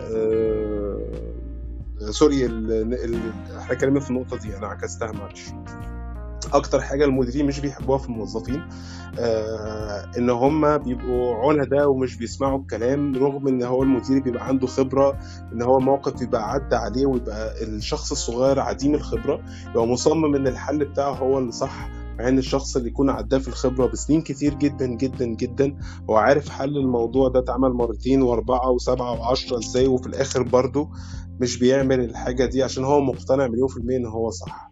ف مفيش مشكلة إنك تعاند أول مرة بس لما واجهك وأقول لك أنت بتعاند تبقى تعترف في الموضوع ده تبتدي تحل لكن أنت تفضل واخد العناد ده كأسلوب حياة إحنا مش هنعرف نتواصل فبعديها خلاص مع السلامة أنا مش عايز أشتغل الشخص الكسول إنك أنت تيجي بتقعد تعمل أي حاجة إنك أنت عارف أنت بتشتغل إزاي وتقعد تتمادى في ال... في. تقعد تلاقي حجج وإنك أنت بتعمل معرفش إيه. الفوتوشوب كان بيكراش معرفش إيه كان النت بطيء فمش عارف أنزل الفايلات. وقاعد تمد في الوقت عشان والوقت مستعجل عشان ما تشتغلش. دي حاجة وحشة جدا ومفقوسة جدا جدا جدا جدا. وتالت حاجة الموظف اللي مش متربي. ده ده هفضل أقولها خمسين مرة. الشخص اللي هو شايف إن هو أجمد واحد في الدنيا فلما بيحس إن هو أجمد واحد في الدنيا الموضوع ده بيديله أحقية إنه يتكلم بطريقة غلط ويقول اللي هو عايزه ويعمل اللي هو عايزه. دي حاجة غير مقبولة لأن الشركات كلها بتعوز ت present الشغل بتاعها وتقدم الشغل بتاعها ويبقى شغلهم نظيف قدام الناس. فإذا كنا إحنا بنتكلم ما بيننا وما بين بعض بطريقة وحشة هنتكلم إزاي قدام ال clients؟ بس كده يا مفتي. حلو جدا. طيب آه آه أنا عندي أسئلة كده في ال في ال في ال channel آه في ناس بتسأل على ال link بتاع ال website بتاع سينك سينك دي صفحة وجروب على الفيسبوك. وهي مش ثينك سينك بالاسم دول دول يعني اعملوا search في الفيسبوك هتلاقوهم. ثانيا الناس اللي أنا عملت لها invite وما طلعتش محمد جوهر افتح الصورة بتاعتك واعمل accept ال invitation to speak من جوه الصورة بتاعتك علشان تعرف تطلع. ويعني اللي هيطلعوا هم اللي هناخد أسئلتهم يا جماعة. فإذا كان حد عايز يطلع يتفضل يطلع معانا. إحنا السؤال الأخير آه، لأكرم. ومعلش إحنا طولنا عليك يا أكرم وصدعناك أنا عارف آه، لا خالص. أنا مبسوط جدا يا مفتي. لا لا بالعكس بالعكس. حبيبي حبيبي. آه، آه، بس ده سؤال الحلقة بالنسبة لنا. آه، آه، إحنا آه، عدى علينا شوية وقت في في المجال وكان عندنا فرصة إن إحنا نغلط أخطاء كبيرة ونصلحها. وكان عندنا فرصة برضو إن إحنا نعمل حاجات صح ونستثمر فيها. فاذا كنت آه، عندك حاجة شبه كده عندك غلط آه، آه، لو رجع بيك الز- الزمن مش هتعمله وتحب تنبه الناس إن هي ما تعملوش الحاجة التانية إن لو في حاجة آه، كانت هي عنصر أساسي في التطور والتقدم وكنت عايز تزود منها في حياتك تقدر تقول لنا على الاتنين دول؟ أه حاجة كنت آه، هي حاجة شخصية شوية وأنا أنا هتكلم فيها بس عشان الناس تتعظ منها. أه أنا ندمان جدا جدا إن الشغل آه، يعني كان هو روتين حياتي 24 ساعة زمان وأنا كنت أصغر من كده. أه لأن أنا بيجيلي آه، نوبات ذنب كتير جدا جدا إن أنا كان المفروض أقعد مع أبويا الله يرحمه أكتر من كده وكنت مشغول عنه بسبب إن أنا بتحسن وبعمل. فأنا لو رجع بيا الزمن كنت اهتميت بوقتي مع عيلتي أكتر آه، مما آه، كنت بعمله آه، زي ما كنت بعمل دلوقتي. أنا دلوقتي أقدر أقول إن أنا بقدر أبالانس ما بين حياتي وما بين آه، شغلي. لكن زمان البالانس ده ما كانش موجود بالمرة. كان آه، أصحى أشتغل أنام أشتغل آه، لو ده لو كان ينفع إن أنا وأنا بستحمى آخد معايا اللابتوب كنت عملتها. ده, ده بجد. فالموضوع بالنسبة لي إن هو الاستموات في الشغل على حساب كل حاجة تانية على حساب صحتك على حساب نومك على حساب أهلك على حساب حياتك العاطفية على حساب كل حاجة تانية على حساب صحابك. هو لو أنت فضلت في الروتين ده هو كده ده كأنك أنت بتدي نفسك وصفة كده إنك تقتل نفسك بسرعة. من الاكتئاب من الضغط من الإحباط. فأنا بالنسبة لي خير الأمور الوسط. إنك تبقى آه، زي ما بتشتغل كويس بتحتفل كويس بتخرج كويس بتاكل كويس بتدلع نفسك كويس. فاعمل كل الحاجات مع بعض. ما تعملش حاجة حتى لو الكفة بتاعت الشغل انت عندك باشن ماشي. يعني آه، اشتغل ساعة ساعتين زيادة لكن ما يبقوش سبع تمن ساعات زيادة. لأنك أنت لما بتبقى بعد كده بتفك عن نفسك وتبقى حياتك كلها كويسة بترجع بعد كده انرجايزد أو بترجع, كده كلك طاقة وإنك عندك إقبال إنك أنت تشتغل تاني وتالت ورابع وأنت عندك نفس. لكن أنت لو أنت كل حياتك شغل فأنت بتحط فرحك وبتحط حزنك في الشغل. يعني أنت بتستمد مصدر سعادتك برضو بيبقى الشغل إنك أنت تعمل حاجة في الشغل حلوة. طب لو الدنيا كلها وحشة في الشغل هتستمد المصدر السعادة ده منين؟ مش هتلاقي حاجة مش هتلاقي مصدر سعادة تاني جنب الشغل يديك الكلام ده. فلازم يبقى في حاجات تانية بتفرحك جنب الشغل حاجات تانية تديك ال- ال- ال- الايه السعادة اللي جنب ما ينفعش يبقى كل سبب إن كل أحاسيسك بتطلع بس من الشغل. فعشان كده أنا بقول إن أهم حاجة في الدنيا بالنسبة لي آه، كان يبقى عندي فرملة شوية في موضوع إن الشغل مش كل حاجة لأن أنا عرفت الكلام ده آه، بعد فوات الأوان. لو ت- بنتكلم على تكنيكلي لو بنتكلم بقى على الحاجات المكتسبة حاجات كنت بعملها زمان غلط قواعد. القواعد أنا بالنسبة لي كنت بقلد عمياني ما كنتش بعرف الحاجات بتتعمل ليه. يعني أنا ما كنت بعمل typography ما كنتش أعرف حاجة يعني إيه في حاجة اسمها display font وحاجة اسمها text font إيه الفرق بين الاثنين طب يعني إيه RGB و CMYK ما أعرفش الفرق بين الاثنين أه الحاجات بتاعت ال retouching يعني إيه frequency splitter ويعني إيه fine retouching ويعني إيه glamour retouching هو كلها حاجات وكلها بتعمل نفس ال tools طب دي اسمها كده ليه؟ ودي اسمها كده ليه؟ ودي اسمها كده ليه؟ آه، في ال illustration يعني إيه vector يعني إيه digital painting يعني إيه polygons يعني إيه فيكسل يعني إيه ده في 3D يعني إيه low poly يعني إيه voxel يعني الكلام ده. طيب اعرف ال basics الأول. قبل ما تخش براسك ابحث في الكلام ده. اعرف القواعد. لما تعرف القواعد بعد كده تبقى على الأقل فاهم ولما تبقى فاهم تقدر بعد كده تستنتج الحاجات دي بتتعمل بالطريقة دي ليه.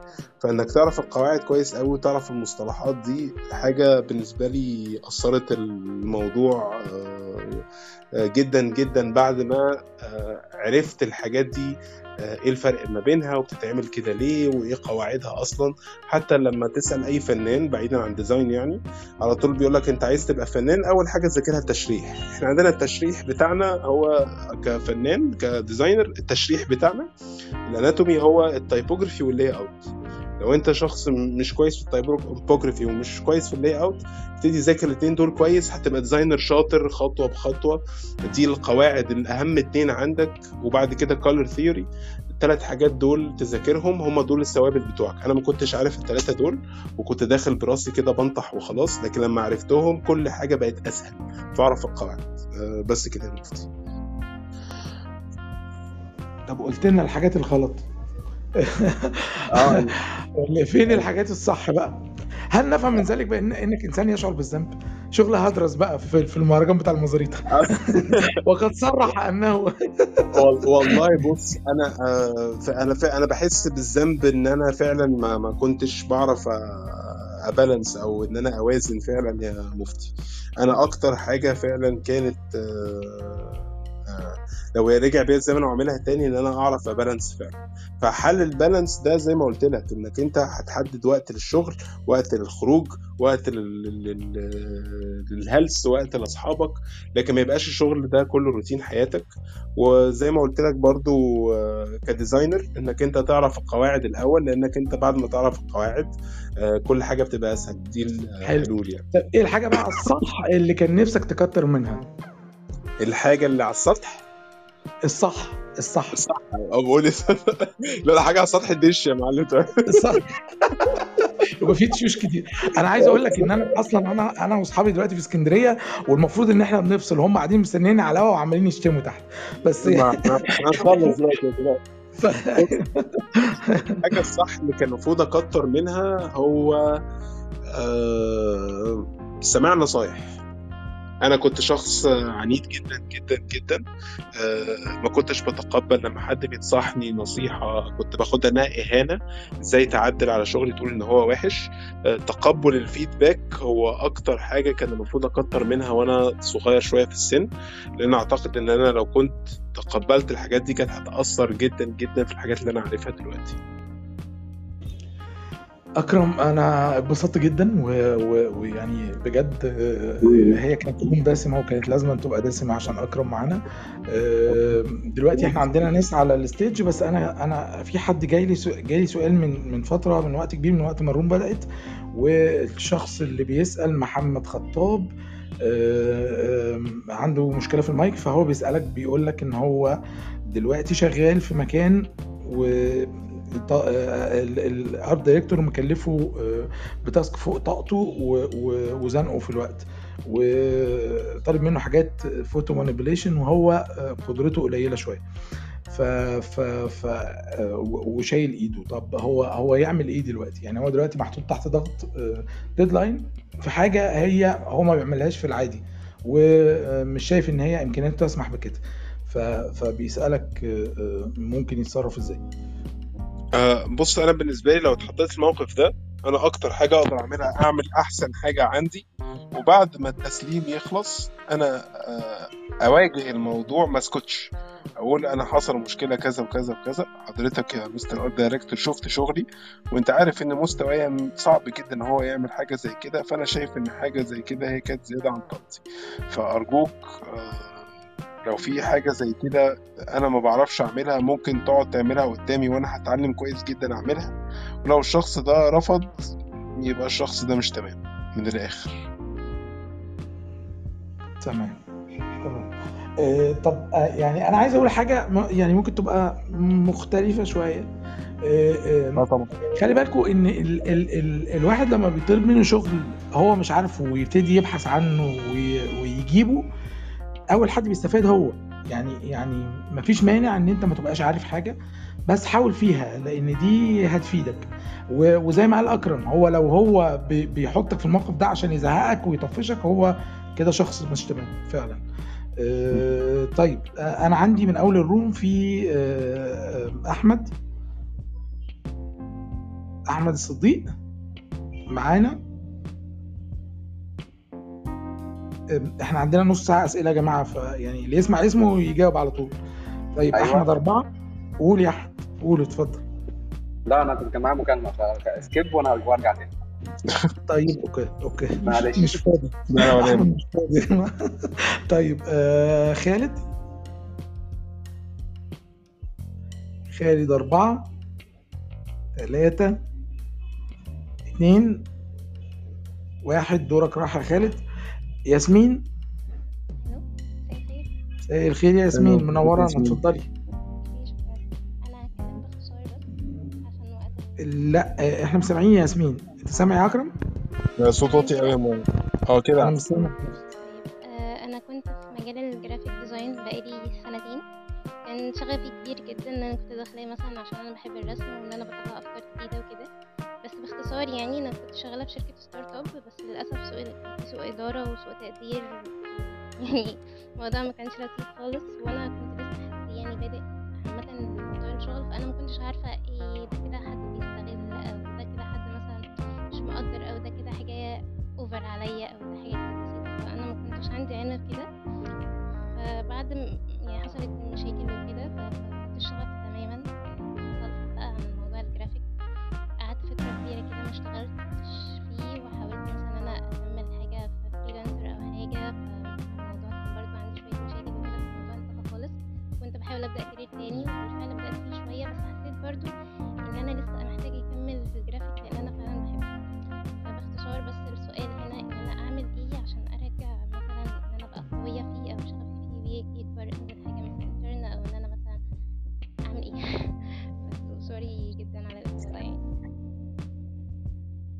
آه طيب أنا بالنسبة لي ياسمين لو انت حاسة إنك انت آه فقدتي شغفك بسبب إنك انت كنت معتمدة بس إن الشغف ده يجيلك عن طريق الشغل فأنا بالنسبة لي إنك انت تلاقي بجد حاجة انت بتحبيها معينة في ال graphic design وتعملي لها project تطلعي فيه كل الحاجات اللي اللي بتحبيها في ال design ده. يعني انت مثلا لو بتحبي مثلا ال typography تعملي أحسن حاجة لل typography في الدنيا بحيث إن الشغل ده لما تعملي project personal هو هيجيلك حاجة من اتنين.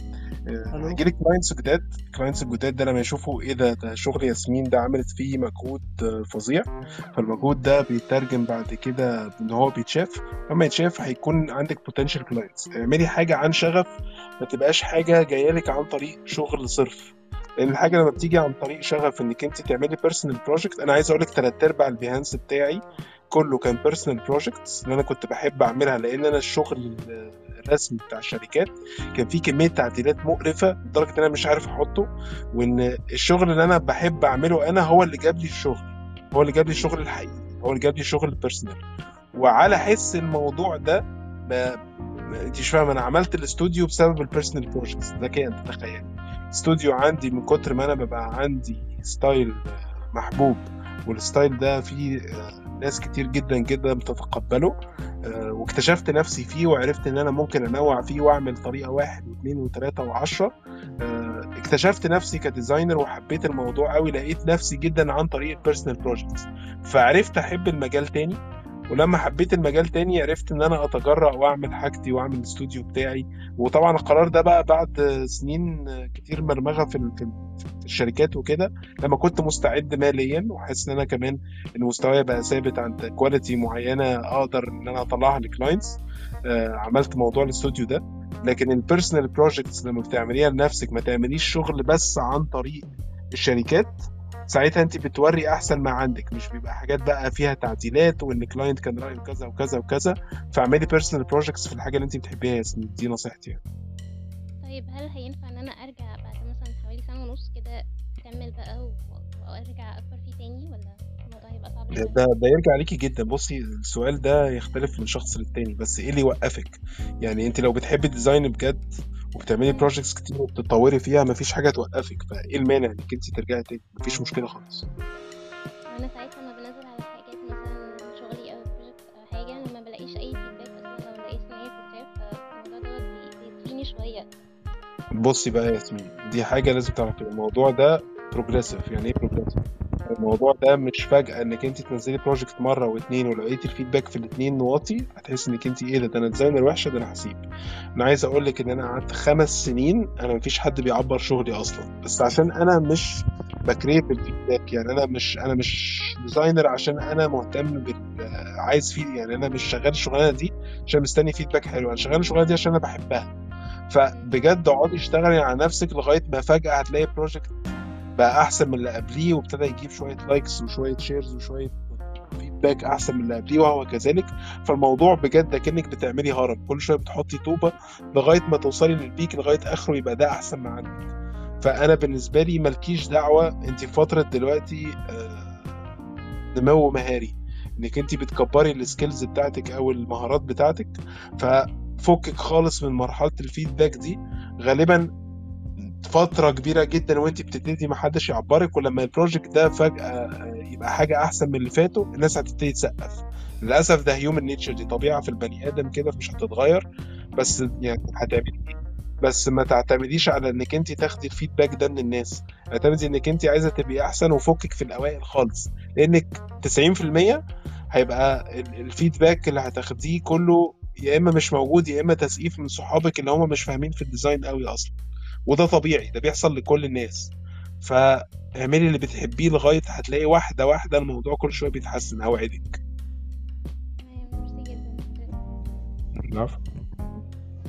أم، شكرا يا ياسمين اتمنى نكون فدناكي محمد صبري.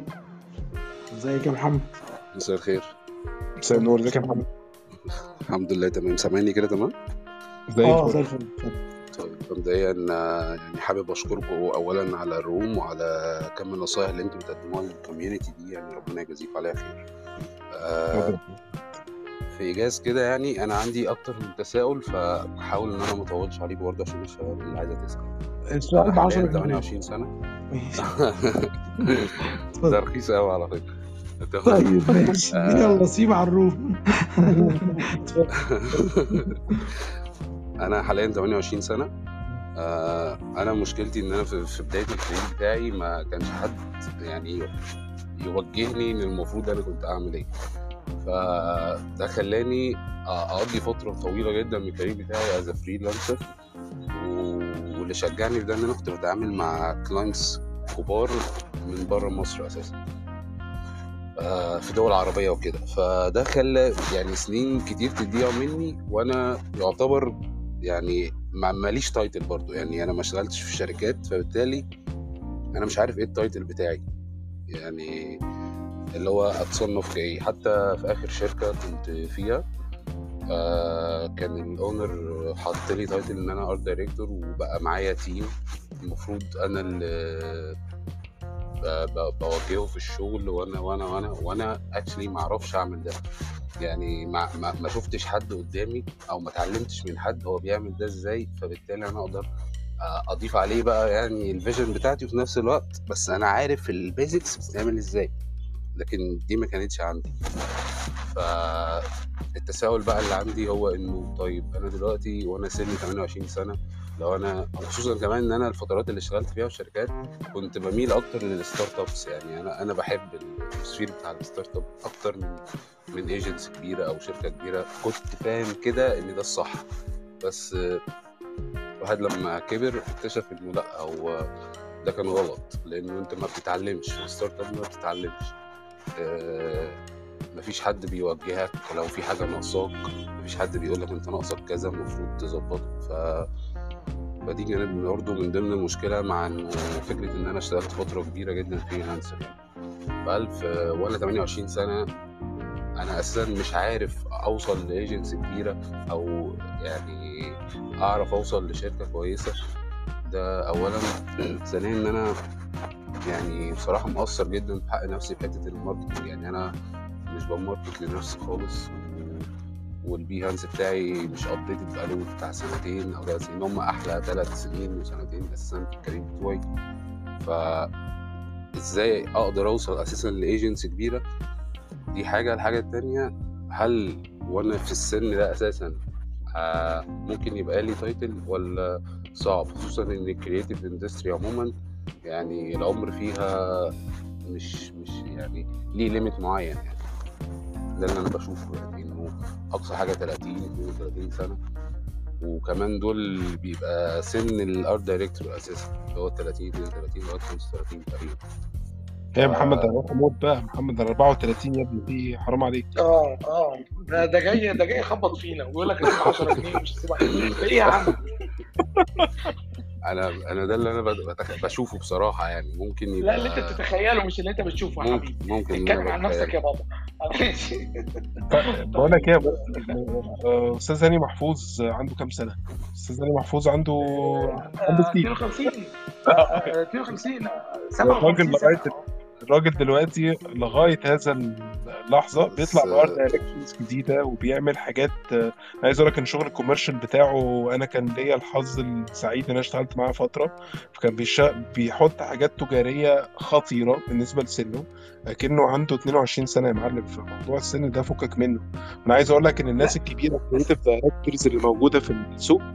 آه، يعني هو سنهم يتراوح بين 45 ل 60 أو 65 كمان ده كان تتخيل أوف بجد والله. فأنت بتتكلم في حاجة نسبية جدا. آه، أنا عايز أقول لك إن يعني آه، دلوقتي أنت فاهم السلم الوظيفي غلط. بمعنى إيه؟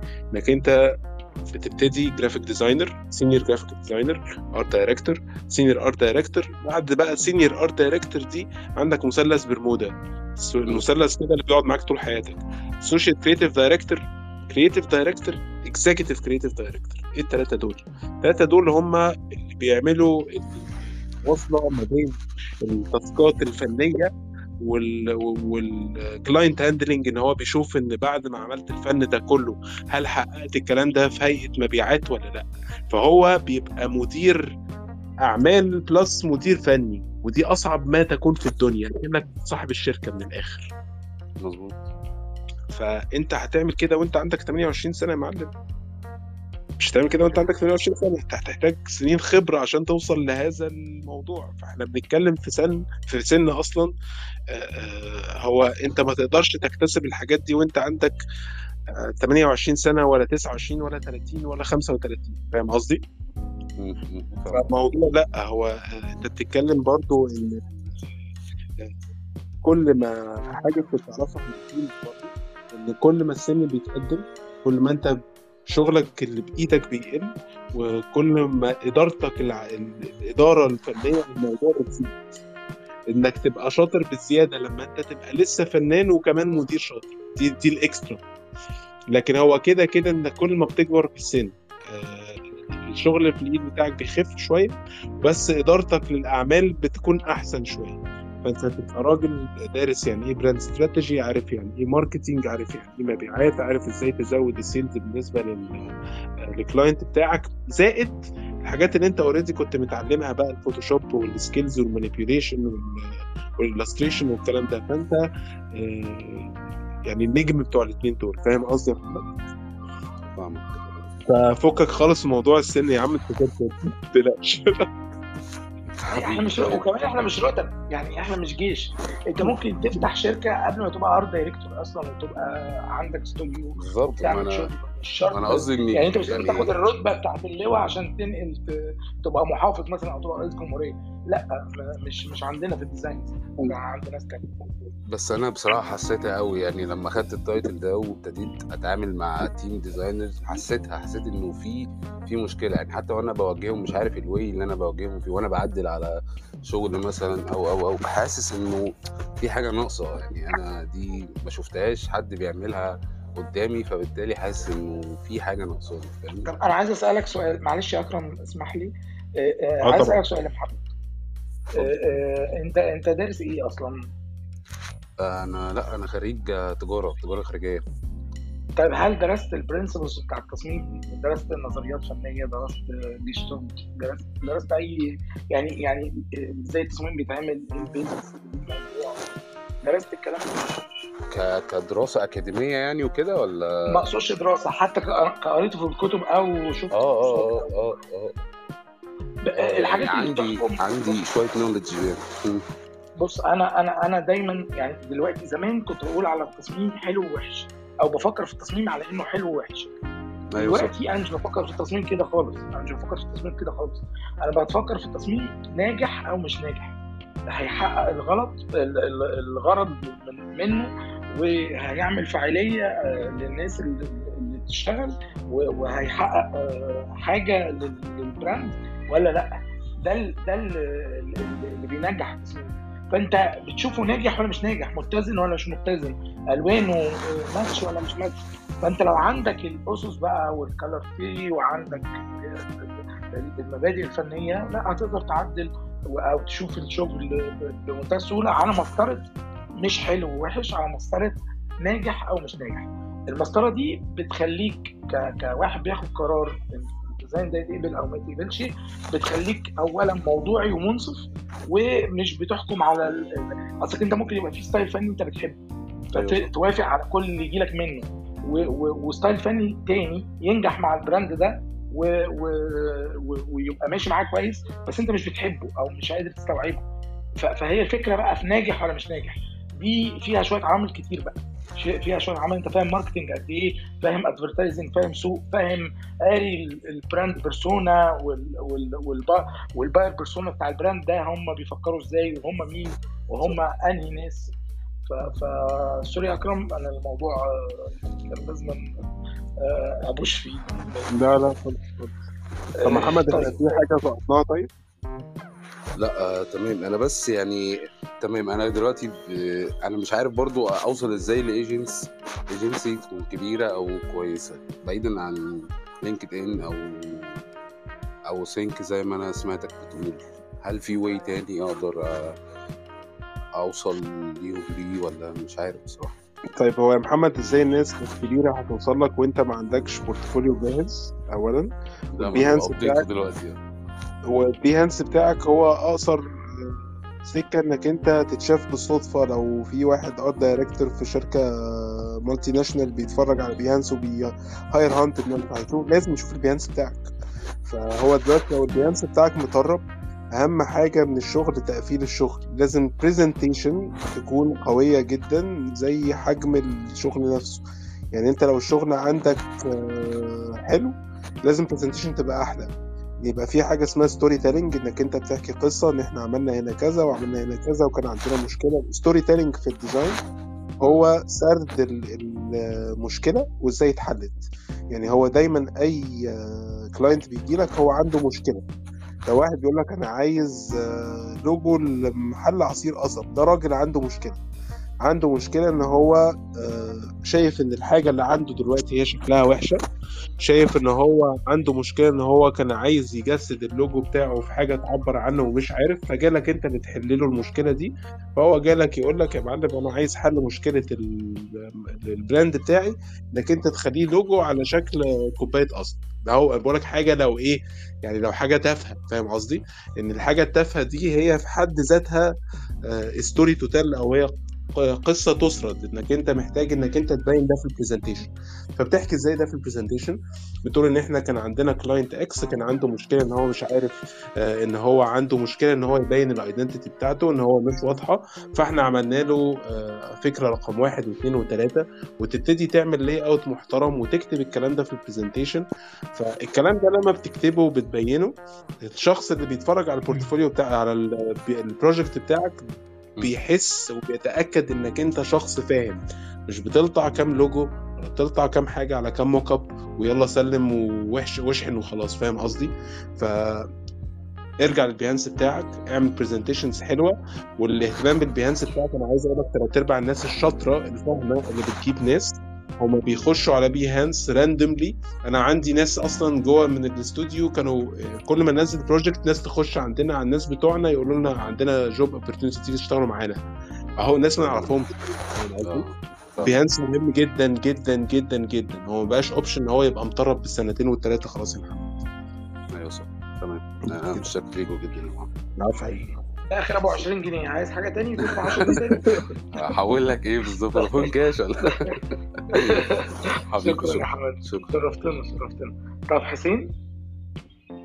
حسين؟ آه، حسين أربعة. حسن تقصد؟ حسين؟ حسن؟ آه. حسن؟ حسن؟ ما أنا بقول اسمه غلط عشان آه. يعني ما يفتكرش و- ونعدي السؤال عشان العيال أنا أنا في الفندق وعايز أنزل على العيال على انجزه آه، حسن أربعة حسن ثلاثة حسن اثنين آه حسن كده بره بره الموضوع. طيب آه، آه، معايا محمد؟ محمد أنت كنت سألت سؤال وإحنا قلناه. محمد جوهر. محمد جوهر. محمد جوهر أربعة. محمد جوهر ثلاثة محمد جوهر. اثنين واحد محمد جوهر. الحمد لله محمد جوهر. وهنزل العيال بدري على القهوة. طيب آه، خالد. مساء الفل. خالد. ازيك يا آه. خالد؟ عامل إيه؟ أنا اكرم يا مفتي. أهلا بكم جدا والله يعني. مبسوط جدا والله إن أنا معاكم. وإحنا مبسوطين يا خالد والله. إنجز إنجز. ماشي على السريع بسرعة خلاص. العيال هيفضحوني. لا أنا آسف. هو- هو دلوقتي الحمد لله شغال آه، يعني من حوالي سبع شهور في ايجنسي هي كانت startup يعني عملت لهم اللوجو فعجبهم فقالوا لي خلاص يعني كمل معانا في الايجنسي وكده. فهي دلوقتي بقى كل الفكرة إن هم عايزين عايزيني أمسك كل الشغل. اللي هو مثلا social media branding طباعة. تمام. وعايزين برضو لما يجيبوا ناس يخليها إيه تحتي في الشغل. وأنا اللي اللي أديرهم وكده. أنا بصراحة مش حابب قوي الحتة دي. بصراحة أنا أنا في دماغي بصراحة إن أنا أكمل سنة مثلا وأمشي إن أنا بصراحة عايز أشتغل مع مع art director أنا مش حابب أكتر إن أنا أكون ماسك الدنيا وأنا اللي أدير وأنا اللي أعمل وأنا اللي هو طبعا طبعا هو ده راحة جدا وأنا مرتاح وتمام وكويس والناس يعني كويسة جدا وقمة الاحترام. بس أنا برضو مش عارف أعمل إيه. مش عارف مثلا أكمل عشان الناس دي كويسة و... وشايفين إن أنا كويس معاهم وتمام ولا ولا أخد مغامره إن أنا أشوف مكان تاني حد مثلا ايجنسي اكبر بصراحة يعني مع director و... وناس تطورني. فأنا إيه هو عامة هو رأي أكتر من سؤال يعني. محتاج اعرف رأيكم يعني بس. طيب أنا ممكن أقول آه، رايي يا مفتي معلش. طبعا آه، طبعا. بص يا خالد. انت لو حاسس الموضوع آه، لسه بدري عليه وانت لسه بتبتدي أنا في رأيي إن يعني الكلام ده بدري قوي قوي إنك انت تمسك مسؤولية ناس وإنك انت تتحط في حاجات انت مش المفروض إنك انت تبقى ليك دعوة بيها إنك معرفش تبقى ماسك طباعة وماسك ناس وانت اللي تعين آه، انت لسه بتبتدي وانت لسه الناس عامل لهم لوجو ولسه عامل لهم ايدنتيتي فهم حبوا الحاجات دي وقالوا لك طب يلا نمسكك كل حاجة. أنا في حاجة بس يعني أنا مش حاببها في سمعي للكلام ده إن هو دي ناس عايزة تمسكك كل حاجة وهم يقولوا إيه بس. إحنا جبنا واحد وهنلبسه كل حاجة عشان نبقى وفرنا فلوس من الآخر. يعني أنا ده تفكيري بمنتهى الصراحة. إن هو يلا نمسك خالد كل حاجة وهو هيقوم الليلة كلها وهو فرحان بقى إن إحنا هنديله مسؤولية وهنديله مرتبه هو هو هو لسه بيبتدي فكده لسه عنده شغف. فالموضوع بالنسبة لي إيه؟ اللي هو أنا كمدير أنا كده وفرت. بس أنا بالنسبة لي ده مش مظبوط. في استنصاح كده مش لذيذ وهو باين ف ما تشتغلش مع حد يستغلك يا خالد. لو أنت ديزاينر دلوقتي ولسه عايز تستمتع بخبرات الناس ويبقى تشوف حد يشغلك وتشوف حد يعمل لك تمام. بس برضو لو أنت ما عندكش قدامك حاجة أحسن ما تسيبش المكان اللي أنت فيه غير لما تلاقي حاجة أحسن. لأن دلوقتي الوضع الاقتصادي زي ما أنت شايف زي وش يعني زي الزفت. الموضوع يعني فعلا فعلا روح آه، لمكان انت تكون آه، آه، حابب انك انت آه، يعني هتروح تتعلم من الناس بس تكون ضامن إن المكان ده موجود. لكن أنا بالنسبة لي كأكرم أنا بتكلم على نفسي لو لقيت الناس دي هتشغلني خمسين ألف حاجة وهم مش بيعملوا أي حاجة وأنا ماسك الليلة كلها وباخد مرتب ضعيف في الآخر ومش بتعلم لا أنا في أول مشوار المفروض بتعلم تحت حد وباخد خبرات حد لكن أنا أمسك كل الليلة والموضوع كله هيبقى حلو في الأول لكن لما تضغط هيحاسبوك على كل الكلام ده. وأنت مش عرضة للكلام أنت لسه واحد عايز يتعلم وعايز يعرف من غلطاته فهتتعلم إزاي من الكلام ده وانت لسه بتبتدي. آه، فده رأيي بس يا خالد آه تمام جدا. بس أنا بصراحة يعني هو فعلا حتة الفلوس مهمة في التقدير بس بصراحة هي مش شغلانة قوي وهي بصراحة ناس محترمة جدا. حتى لو قلت لهم مثلا عايز ازيد فلوس عادي متهيألي مش هيبقى عندهم مشكلة يعني بسبب يعني الناس بصراحة كويسة جدا. بس أنا كل الفكرة إن أنا 24 سنة فأنا عايز لا أنا عايز أشتغل مع team يعني أنا عايز أشتغل مع art director من الآخر كده يعصرني ويضغطني وعادي مفيش خالص مشكلة. أنت عايز أنت عايز تاخد خبرة وأنت مش بتاخد خبرة دلوقتي فشوف بس كده هو الإجابة معاك اهي يعني الصح إن أنا هاخد خطوة وأمشي صح؟ اللي هو أشوف مكان بص أفضل لا خالد ما ينفع لا خالد ما ينفعش أنا أقول لك كأكرم صح ولا لأ. أنت عارف ظروفك يا ابني. أنا بقول لك ده رأيي الشخصي. أنت بعد كده احسبها مع نفسك. ما ينفعش حد ياخد لك قرار. ما ينفعش مفتي ياخد لك القرار أو أنا أو أي حد في الروم هنا ياخد لك القرار غيرك. لو أنت شايف إن ده مظبوط اعمله. لو شايف إن الكلام ده لأ أنت حاسس إن دلوقتي الأولوية بتاعتك فلوس فهتقعد اقعد. فأنت احسبها مع نفسك وشوف. ده كان راي شخصي. لكن ما ينفعش حد يقول لك لا المفروض تعمل كذا. الموضوع يرجع لظروفك الشخصية فلوسك ولا خبرتك ولا الخبرة بعد كده هتجيب لك فلوس ولا الفلوس دلوقتي أهم من الخبره دي حاجة ترجع لك أنت تماما. فاظبطها أنت مع نفسك. تمام جدا. شكرا جدا يا أكرم والله. شكرا يا جدا. مفتي. حبيبي. تمام. شكرا. شكرا شكرا يا خلود آه، معاك يا أكرم. طيب آه، سندس؟ يا رب ما ترديش يا سندس. سندس ثلاثة رديت للأسف ردت ردت عاملين إيه؟ هو أنا سؤالي بسيط يعني أنا لقيت ال room بالصدفة فمش عارفة لو سؤالي ليه علاقة بموضوع ال room النهاردة ولا لا أنا بس اسأل اتفضل إيه احسن platforms لل freelancing في مصر يعني تبقى طرق الدفع سهلة وكل الحاجات دي عشان أنا جربت اب بس حسيت ان أنا عملت proposals كتير ومتوفقتش فحابة أعرف إيه أحسن طريقة بالنسبة لمصر بكرر تاني في ال freelancing هو شكرا. هو هو انت آه، ك designer ولا ك ك client؟ لا لا designer. هو أنا بشتغل مع شركة بس أنا حابة أعمل freelancing أكتر. فإيه أحسن platform حلو حلو. طيب إحنا إحنا عندنا room آه، آه، بتتكلم عن ال- ال- ال- ال- الشغل الاونلاين عموما وخدنا فيها Upwork وخصصناه فتقدري ترجعي لل room هنا في ال club. لو دوستي على المربع الأخضر ده وعملتي follow لل club تقدري تخشي تشوفي ال room المتسجلة قبل كده. وأستاذ أكرم هيجاوب. اتفضل أستاذ. آه، طيب هو في آه، متهيألي اتنين معروفين قوي بقى عليهم freelance jobs كتير آه، ك platforms مصريين. في عندنا الحريفة وفي عندنا أعتقد اللي موجود دلوقتي عليه وظف برضه. فالاثنين المشهورين دلوقتي اللي أنا أعرفهم يعني على حد علمي. عندك الحريفة بتتكتب E L بعد كده حرف 7 بعد كده A R E E F A الحريفة كأنك تكتبيها فرانكو. وعندك وظف دبليو يو زد زد يو اف فبرضه الاثنين دول ال platforms اللي موجودين لو أنت حظك مش قد كده في Upwork وأعتقد سمعتهم كويسة جدا جدا فممكن تجربي حظك هناك برضه يا سندس. شكرا. عفوا سندس متشكرين آه، فيروز. فيروز والله شكلها مش هترد فيروز جدع. فيروز واحد فيروز أربعة فيروز ثلاثة اثنين واحد فيروز ما ردتش مفتي انت بتطفش الناس غالبا تمام هي تفصل بعد لا. لا لا لا بص هي مشكلة عندها مشكلة في الصوت فهي المفروض تخش تخرج تخش تاني. آه، ف- فخلاص فيروز اعملي اعملي accept اعملي accept ال invitation من ال profile بتاعك. خش على الصورة بتاعتك واعملي من جواها accept ال invitation. أو اخرجي من ال room وخش تاني هتلاقي نفسك آه، آه، آه، المايك بتاعك اشتغل. خالد إحنا الحمد لله مش خالد محمد محمد جوهر إحنا كنا عديناه بس رجع لنا تاني. الحمد لله ده اشتغل وحزين إن هو اشتغل لأن عشان ما يعني. حزين إن هو اشتغل. كان نفسي كان نفسي تنزل والله.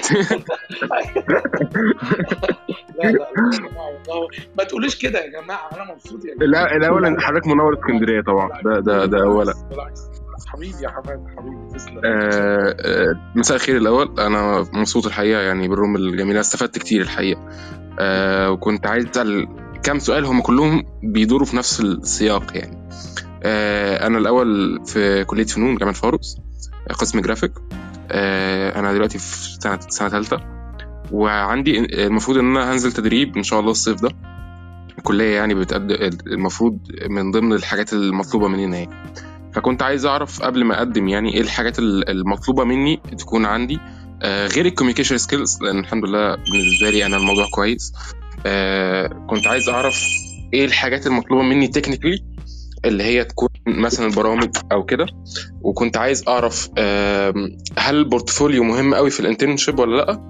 و آه، يعني أنا دلوقتي بحب جدا مجال ال branding وال visual identity. هل أنا هيبقى مطلوب مني إن أنا آه، هشتغل في حاجات تانية غير ده؟ ولا الموضوع تخصصات وكده؟ يعني ال- المتطلبات دي كلها أنا مش بس عايز إن هي أتقبل في ال internship لا أنا يعني أفضل إن هي كمان تخليني أشتغل بعد كده في نفس الايجنسي يعني.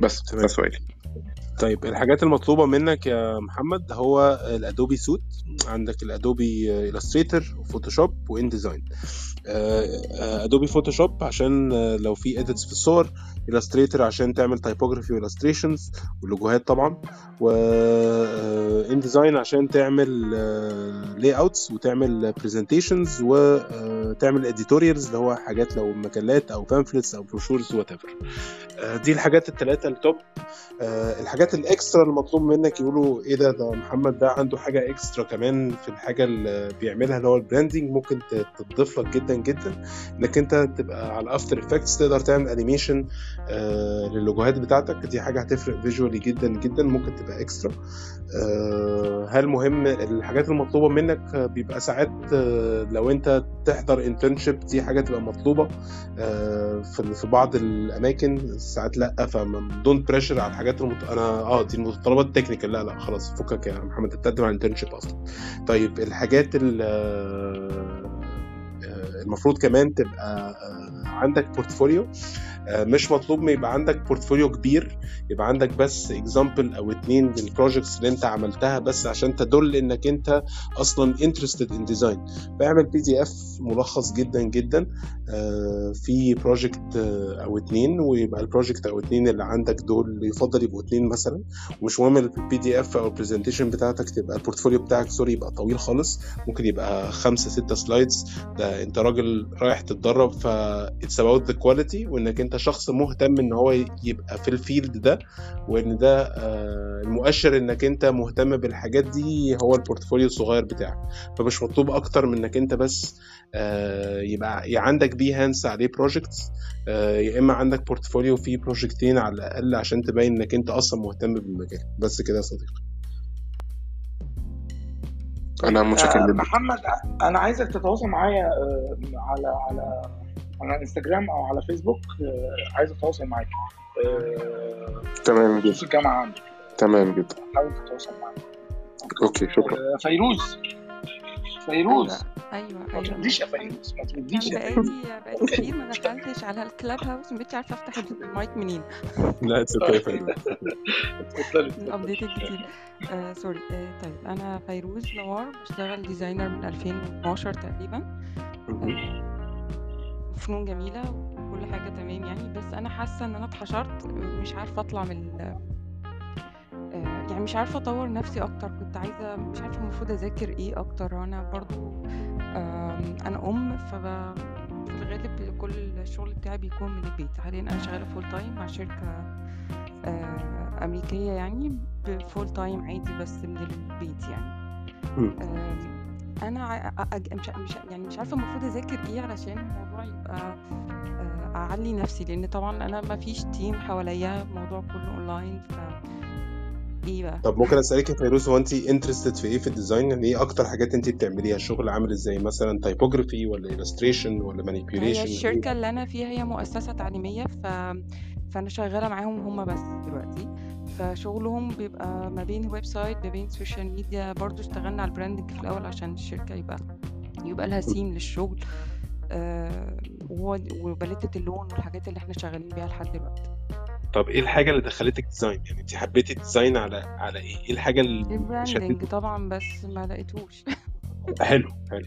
دلوقتي قلتي حاجة مهمة. انت دلوقتي ال- ال- الحاجة اللي شدتك أصلا هو موضوع ال branding فدلوقتي انت لو بتحبي ال branding دي الحاجة اللي أصلا شدتك في ال field فما تتطوري في ال branding أكتر. most probably لما تعملي project عن البر... يعني في ال branding حاجة بعد كده practice وال practice ده لو طلع شكله نظيف نزلتيه على Behance أو على ال social media فالناس شجعوك إنك تتحسني فيه.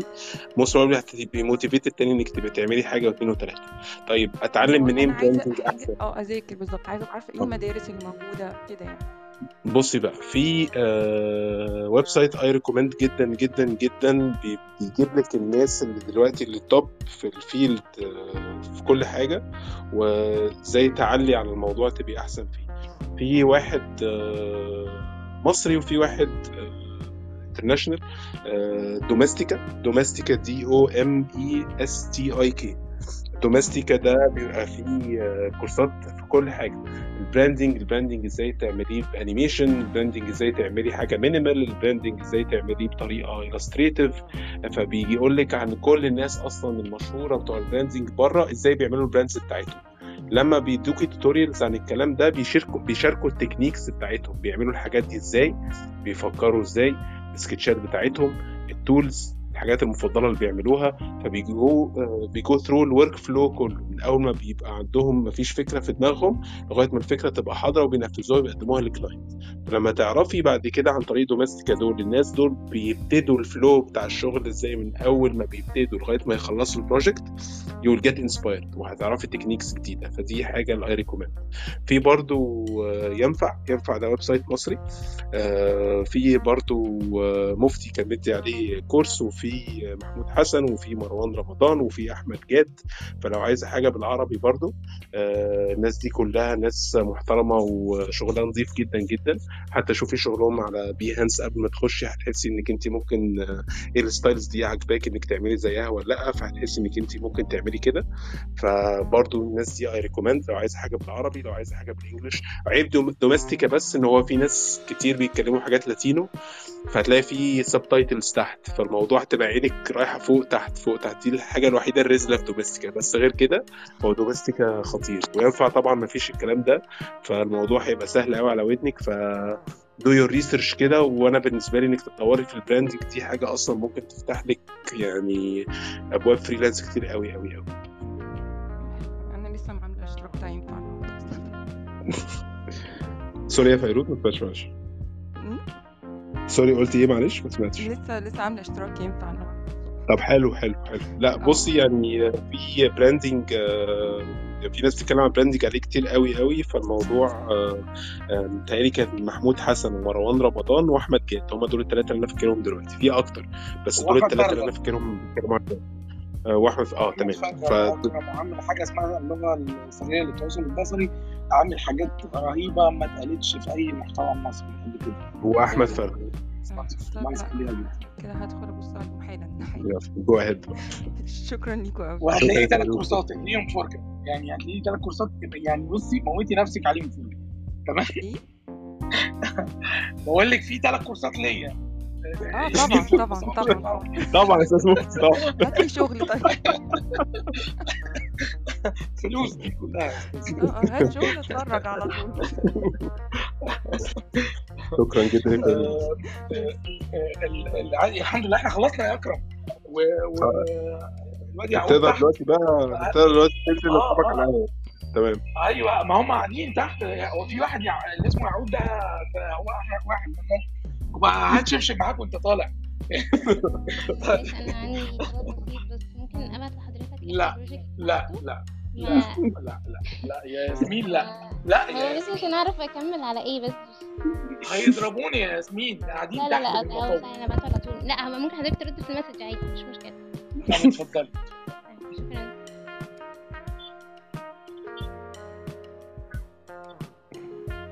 ياسمين اتفضلي يا بنتي.